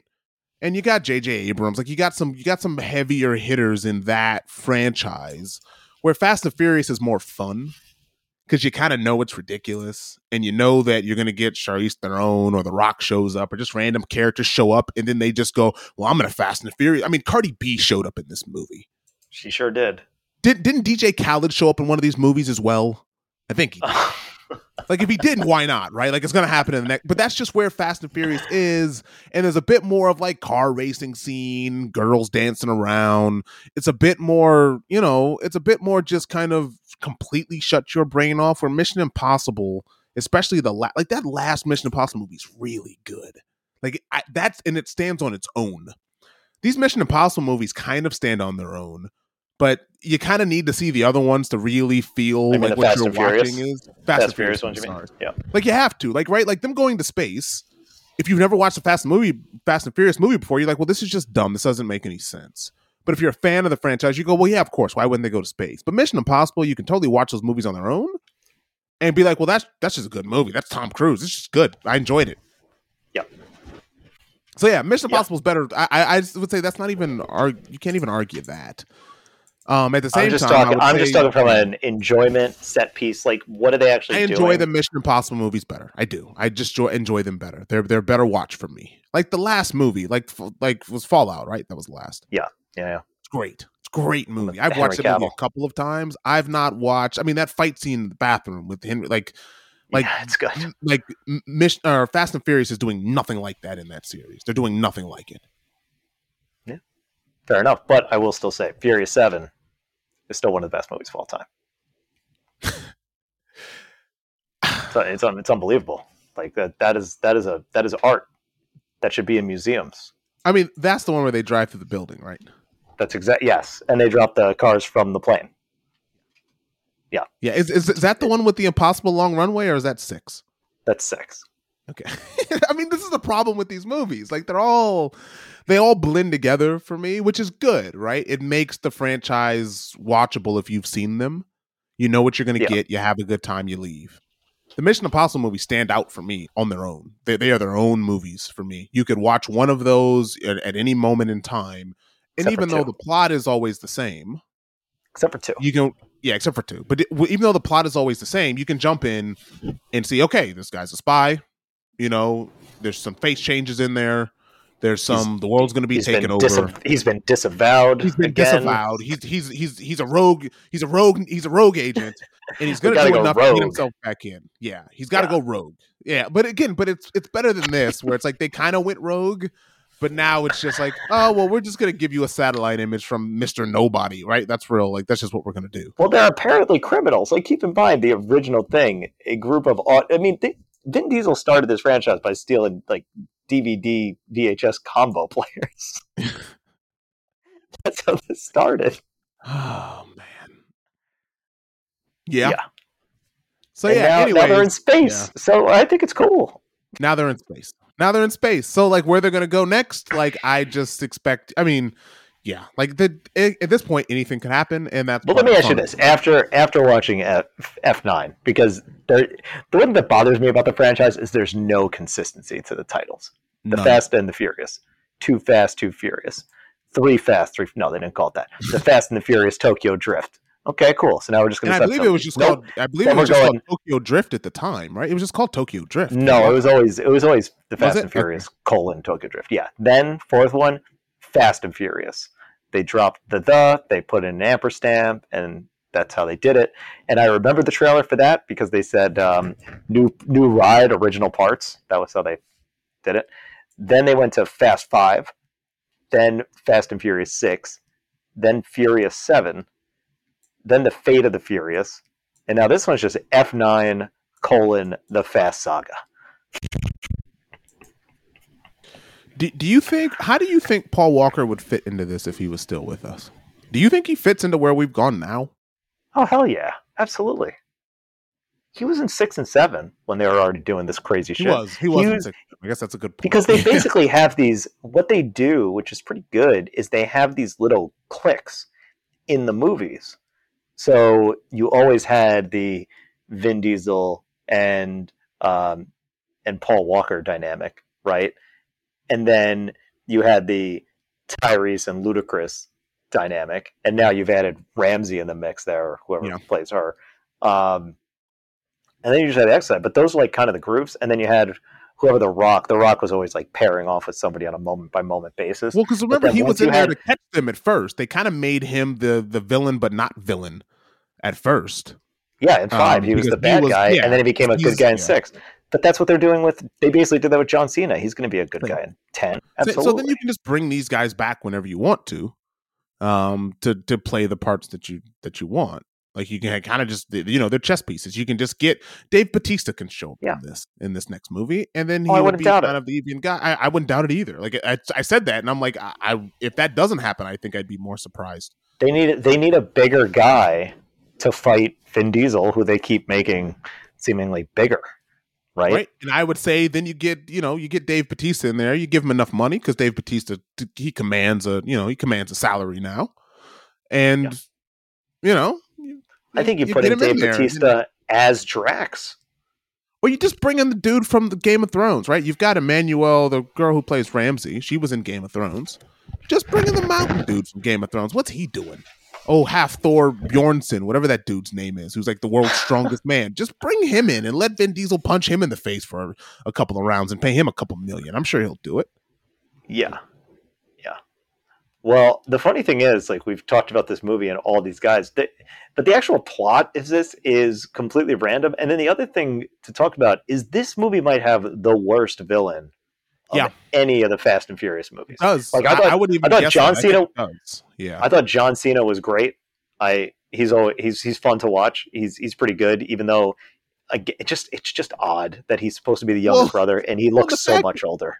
Well, not only that, and they also made a joke about, oh, this must be the this must be the the Nordic line of the of the Toretto family because he's he's just a, he's he looks like he's from Scandinavia. Like he doesn't look Hispanic, ambiguously Hispanic, which they kind of keep hinting at that he's kind of Hispanic. racially ambiguous. Yeah, but it's just like, oh, this must be the Nordic line of the Toretto family, like, like, or uh, you know, Toretto's an Italian name, I'm assuming. But that's the yeah. point. Like, it's just kind of like, well, look, it's just John Cena and he's his brother. Believe it. it's just like, all right, yeah. I guess I believe this now. Don't worry about it. We've had eight movies where this dude just keeps talking about family and he's never mentioned he had a brother. Don't worry about it. Yeah. Cool. Um, yeah, I thought Charlize Theron is fine doing the same thing she did last movie, so that was unexpected. But then you have this With rich dude who's apparently the real bad guy, and this guy sucks.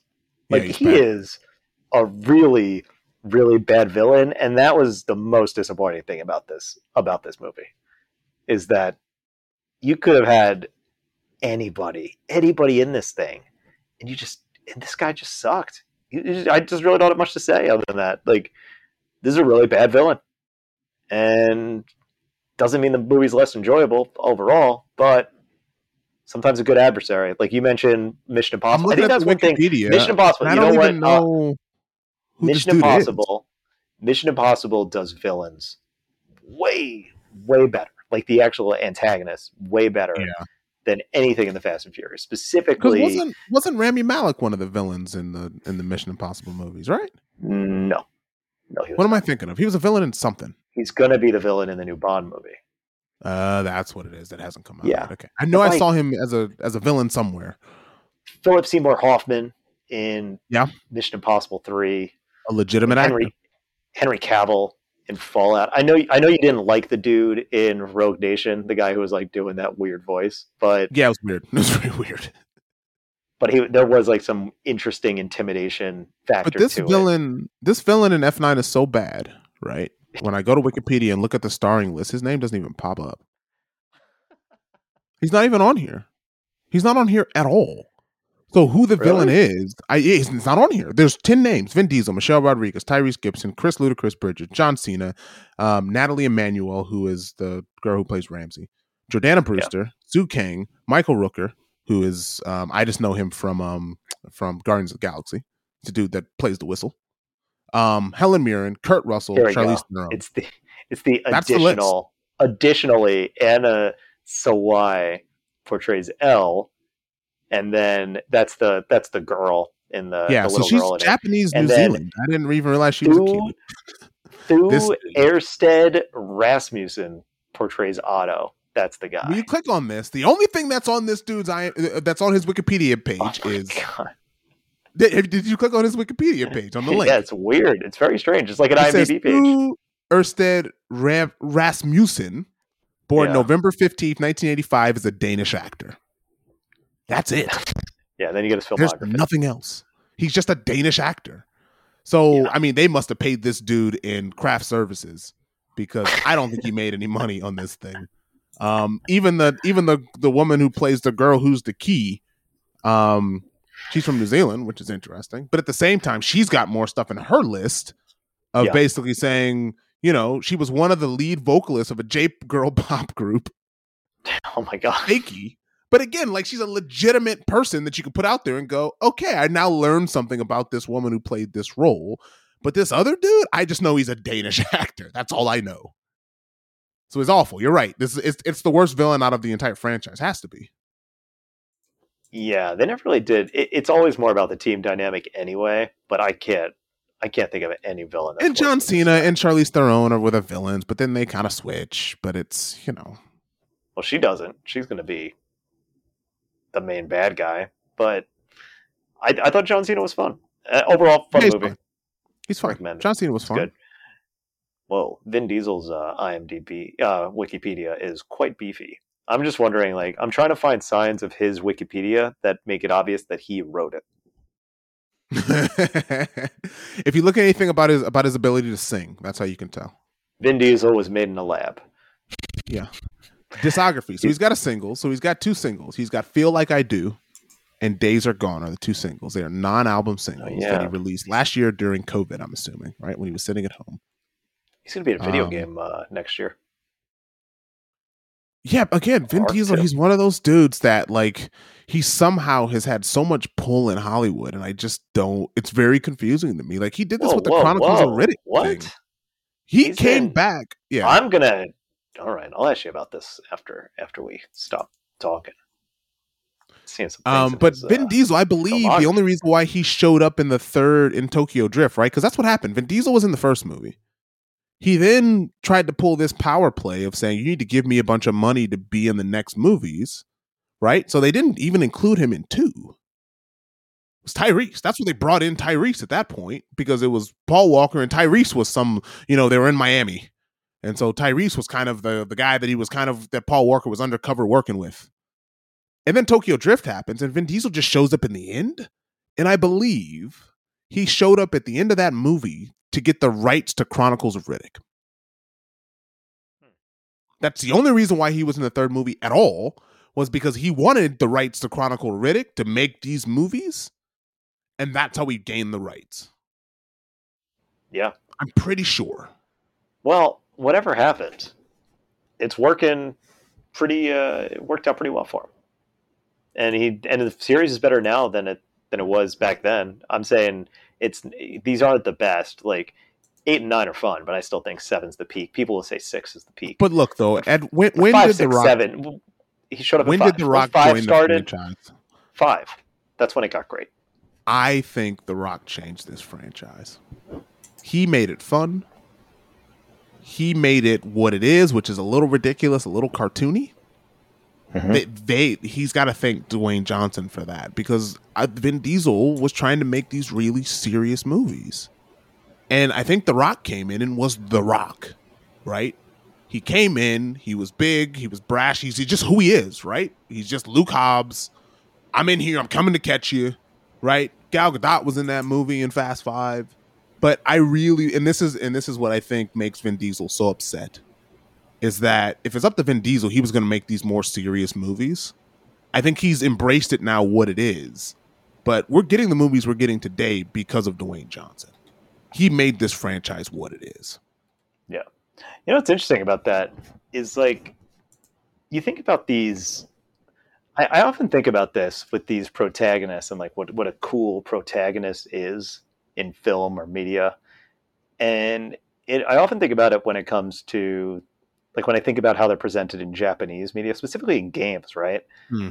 Or even anime, like the limited amount of anime I've watched, like think about Cowboy Bebop and something like Spike Spiegel. Like these guys have this kind of cool perception, but if you actually watch it, they often have these moments where they're vulnerable and goofy and slip up, right?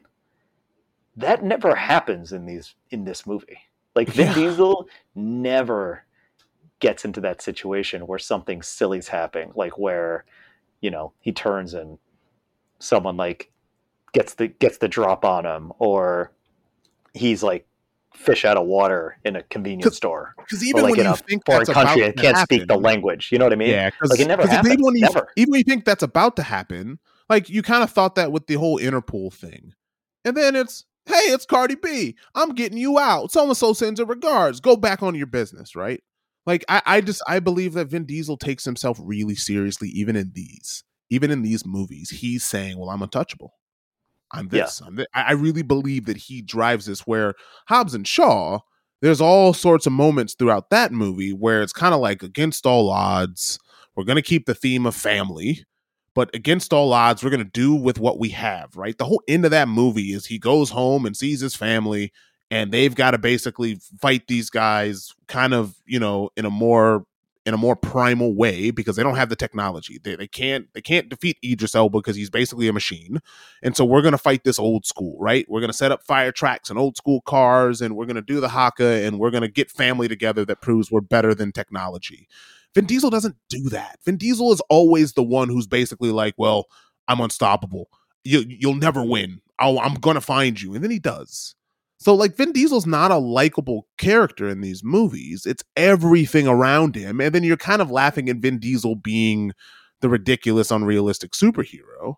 But it's everyone else around him that makes these movies work, in my opinion. And I think Dwayne Johnson, Jason Statham, um, and now John Cena pull this together for Vin Diesel because on his own, Vin Diesel cannot carry this movie by himself. He can't.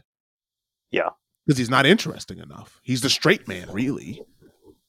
And I don't think he's that bright to have that level of self awareness to realize, well, I'm just playing the straight man, which allows everyone else to be ridiculous. I really think he thinks, well, me playing the straight man is why these movies have any sort of coherent need. Um, yeah. and it's because you know, I'm so me, cool. Yes, because I'm so cool, and because I'm unstoppable, and because I wear this white shirt that can't get dirty. Um, I, am just, you know, I, I'm the rock of this thing when I'm just like, no, you're just kind of the straight man that allows for everyone else to be silly, which is where the fun yeah. is. The fun is the rock and being in prison with Jason Statham, you know, beating dudes. Like, like that scene is probably the most fun in the entire franchise when they break out of prison. Oh yeah, and Hobbs it's by Shaw. far is by far the, the, the most fun. Where they're oh, sitting no, there yelling. Yeah, that was.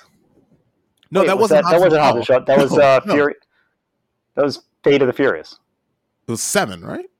No, that was eight. Eight. It was eight. But that's the thing. Like they both go in jail. The Rock's talking about he's going to beat him like a Cherokee drum. The, right. And then it's just Jason Statham running around doing parkour. And it's The Rock taking bean bags to the chest, like rubber bullets to the chest as he just runs through people. But it's all kind of with a smile and a wink and a nod of like, we know it's ridiculous, guys. Just roll with it.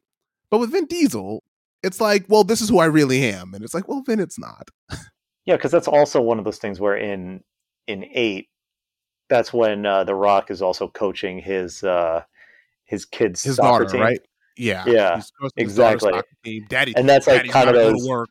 It's all of that yeah, stuff, right? Like Vin Diesel's vulnerable, silly stuff. Yes. Uh, yeah, and yeah, you, you don't see Vin Diesel doing that.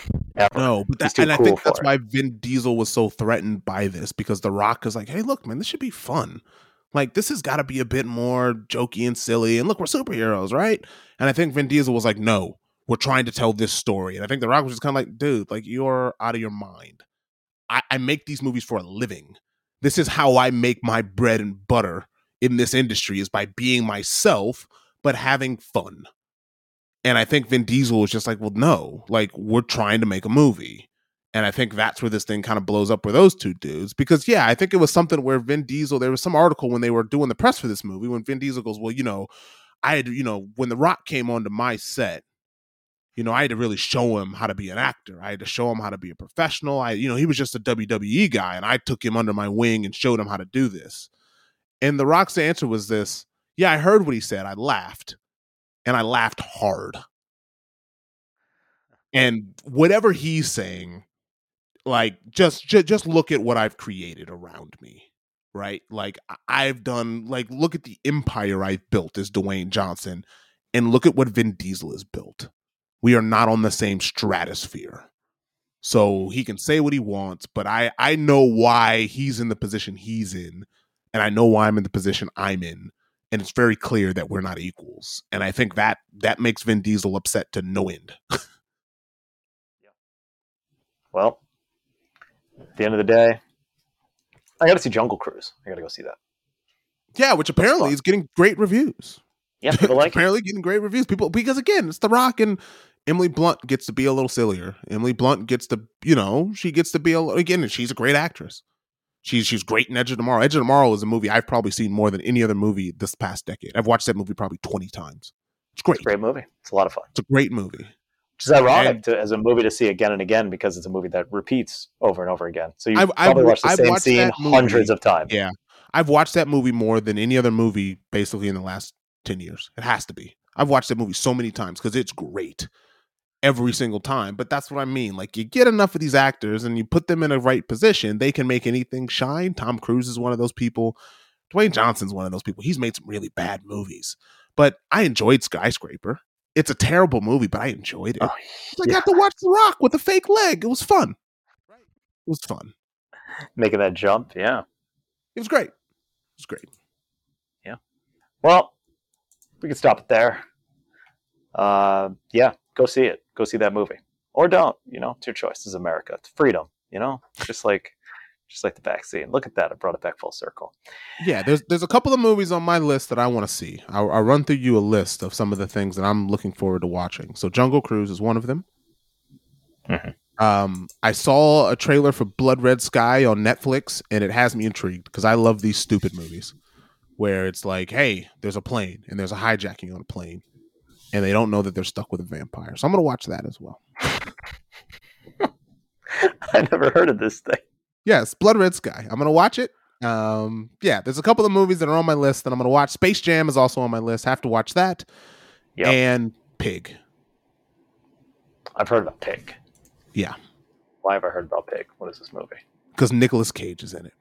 Oh right, Nicholas. yeah. Okay. And i am I'm, yep. I'm going to read you the tagline that we can end this podcast. So, Pig, a mm-hmm. truffle hunter who lives alone in the or in the Oregonian wilderness, mm-hmm must return to his past in Portland to search for his beloved foraging pig after she is kidnapped.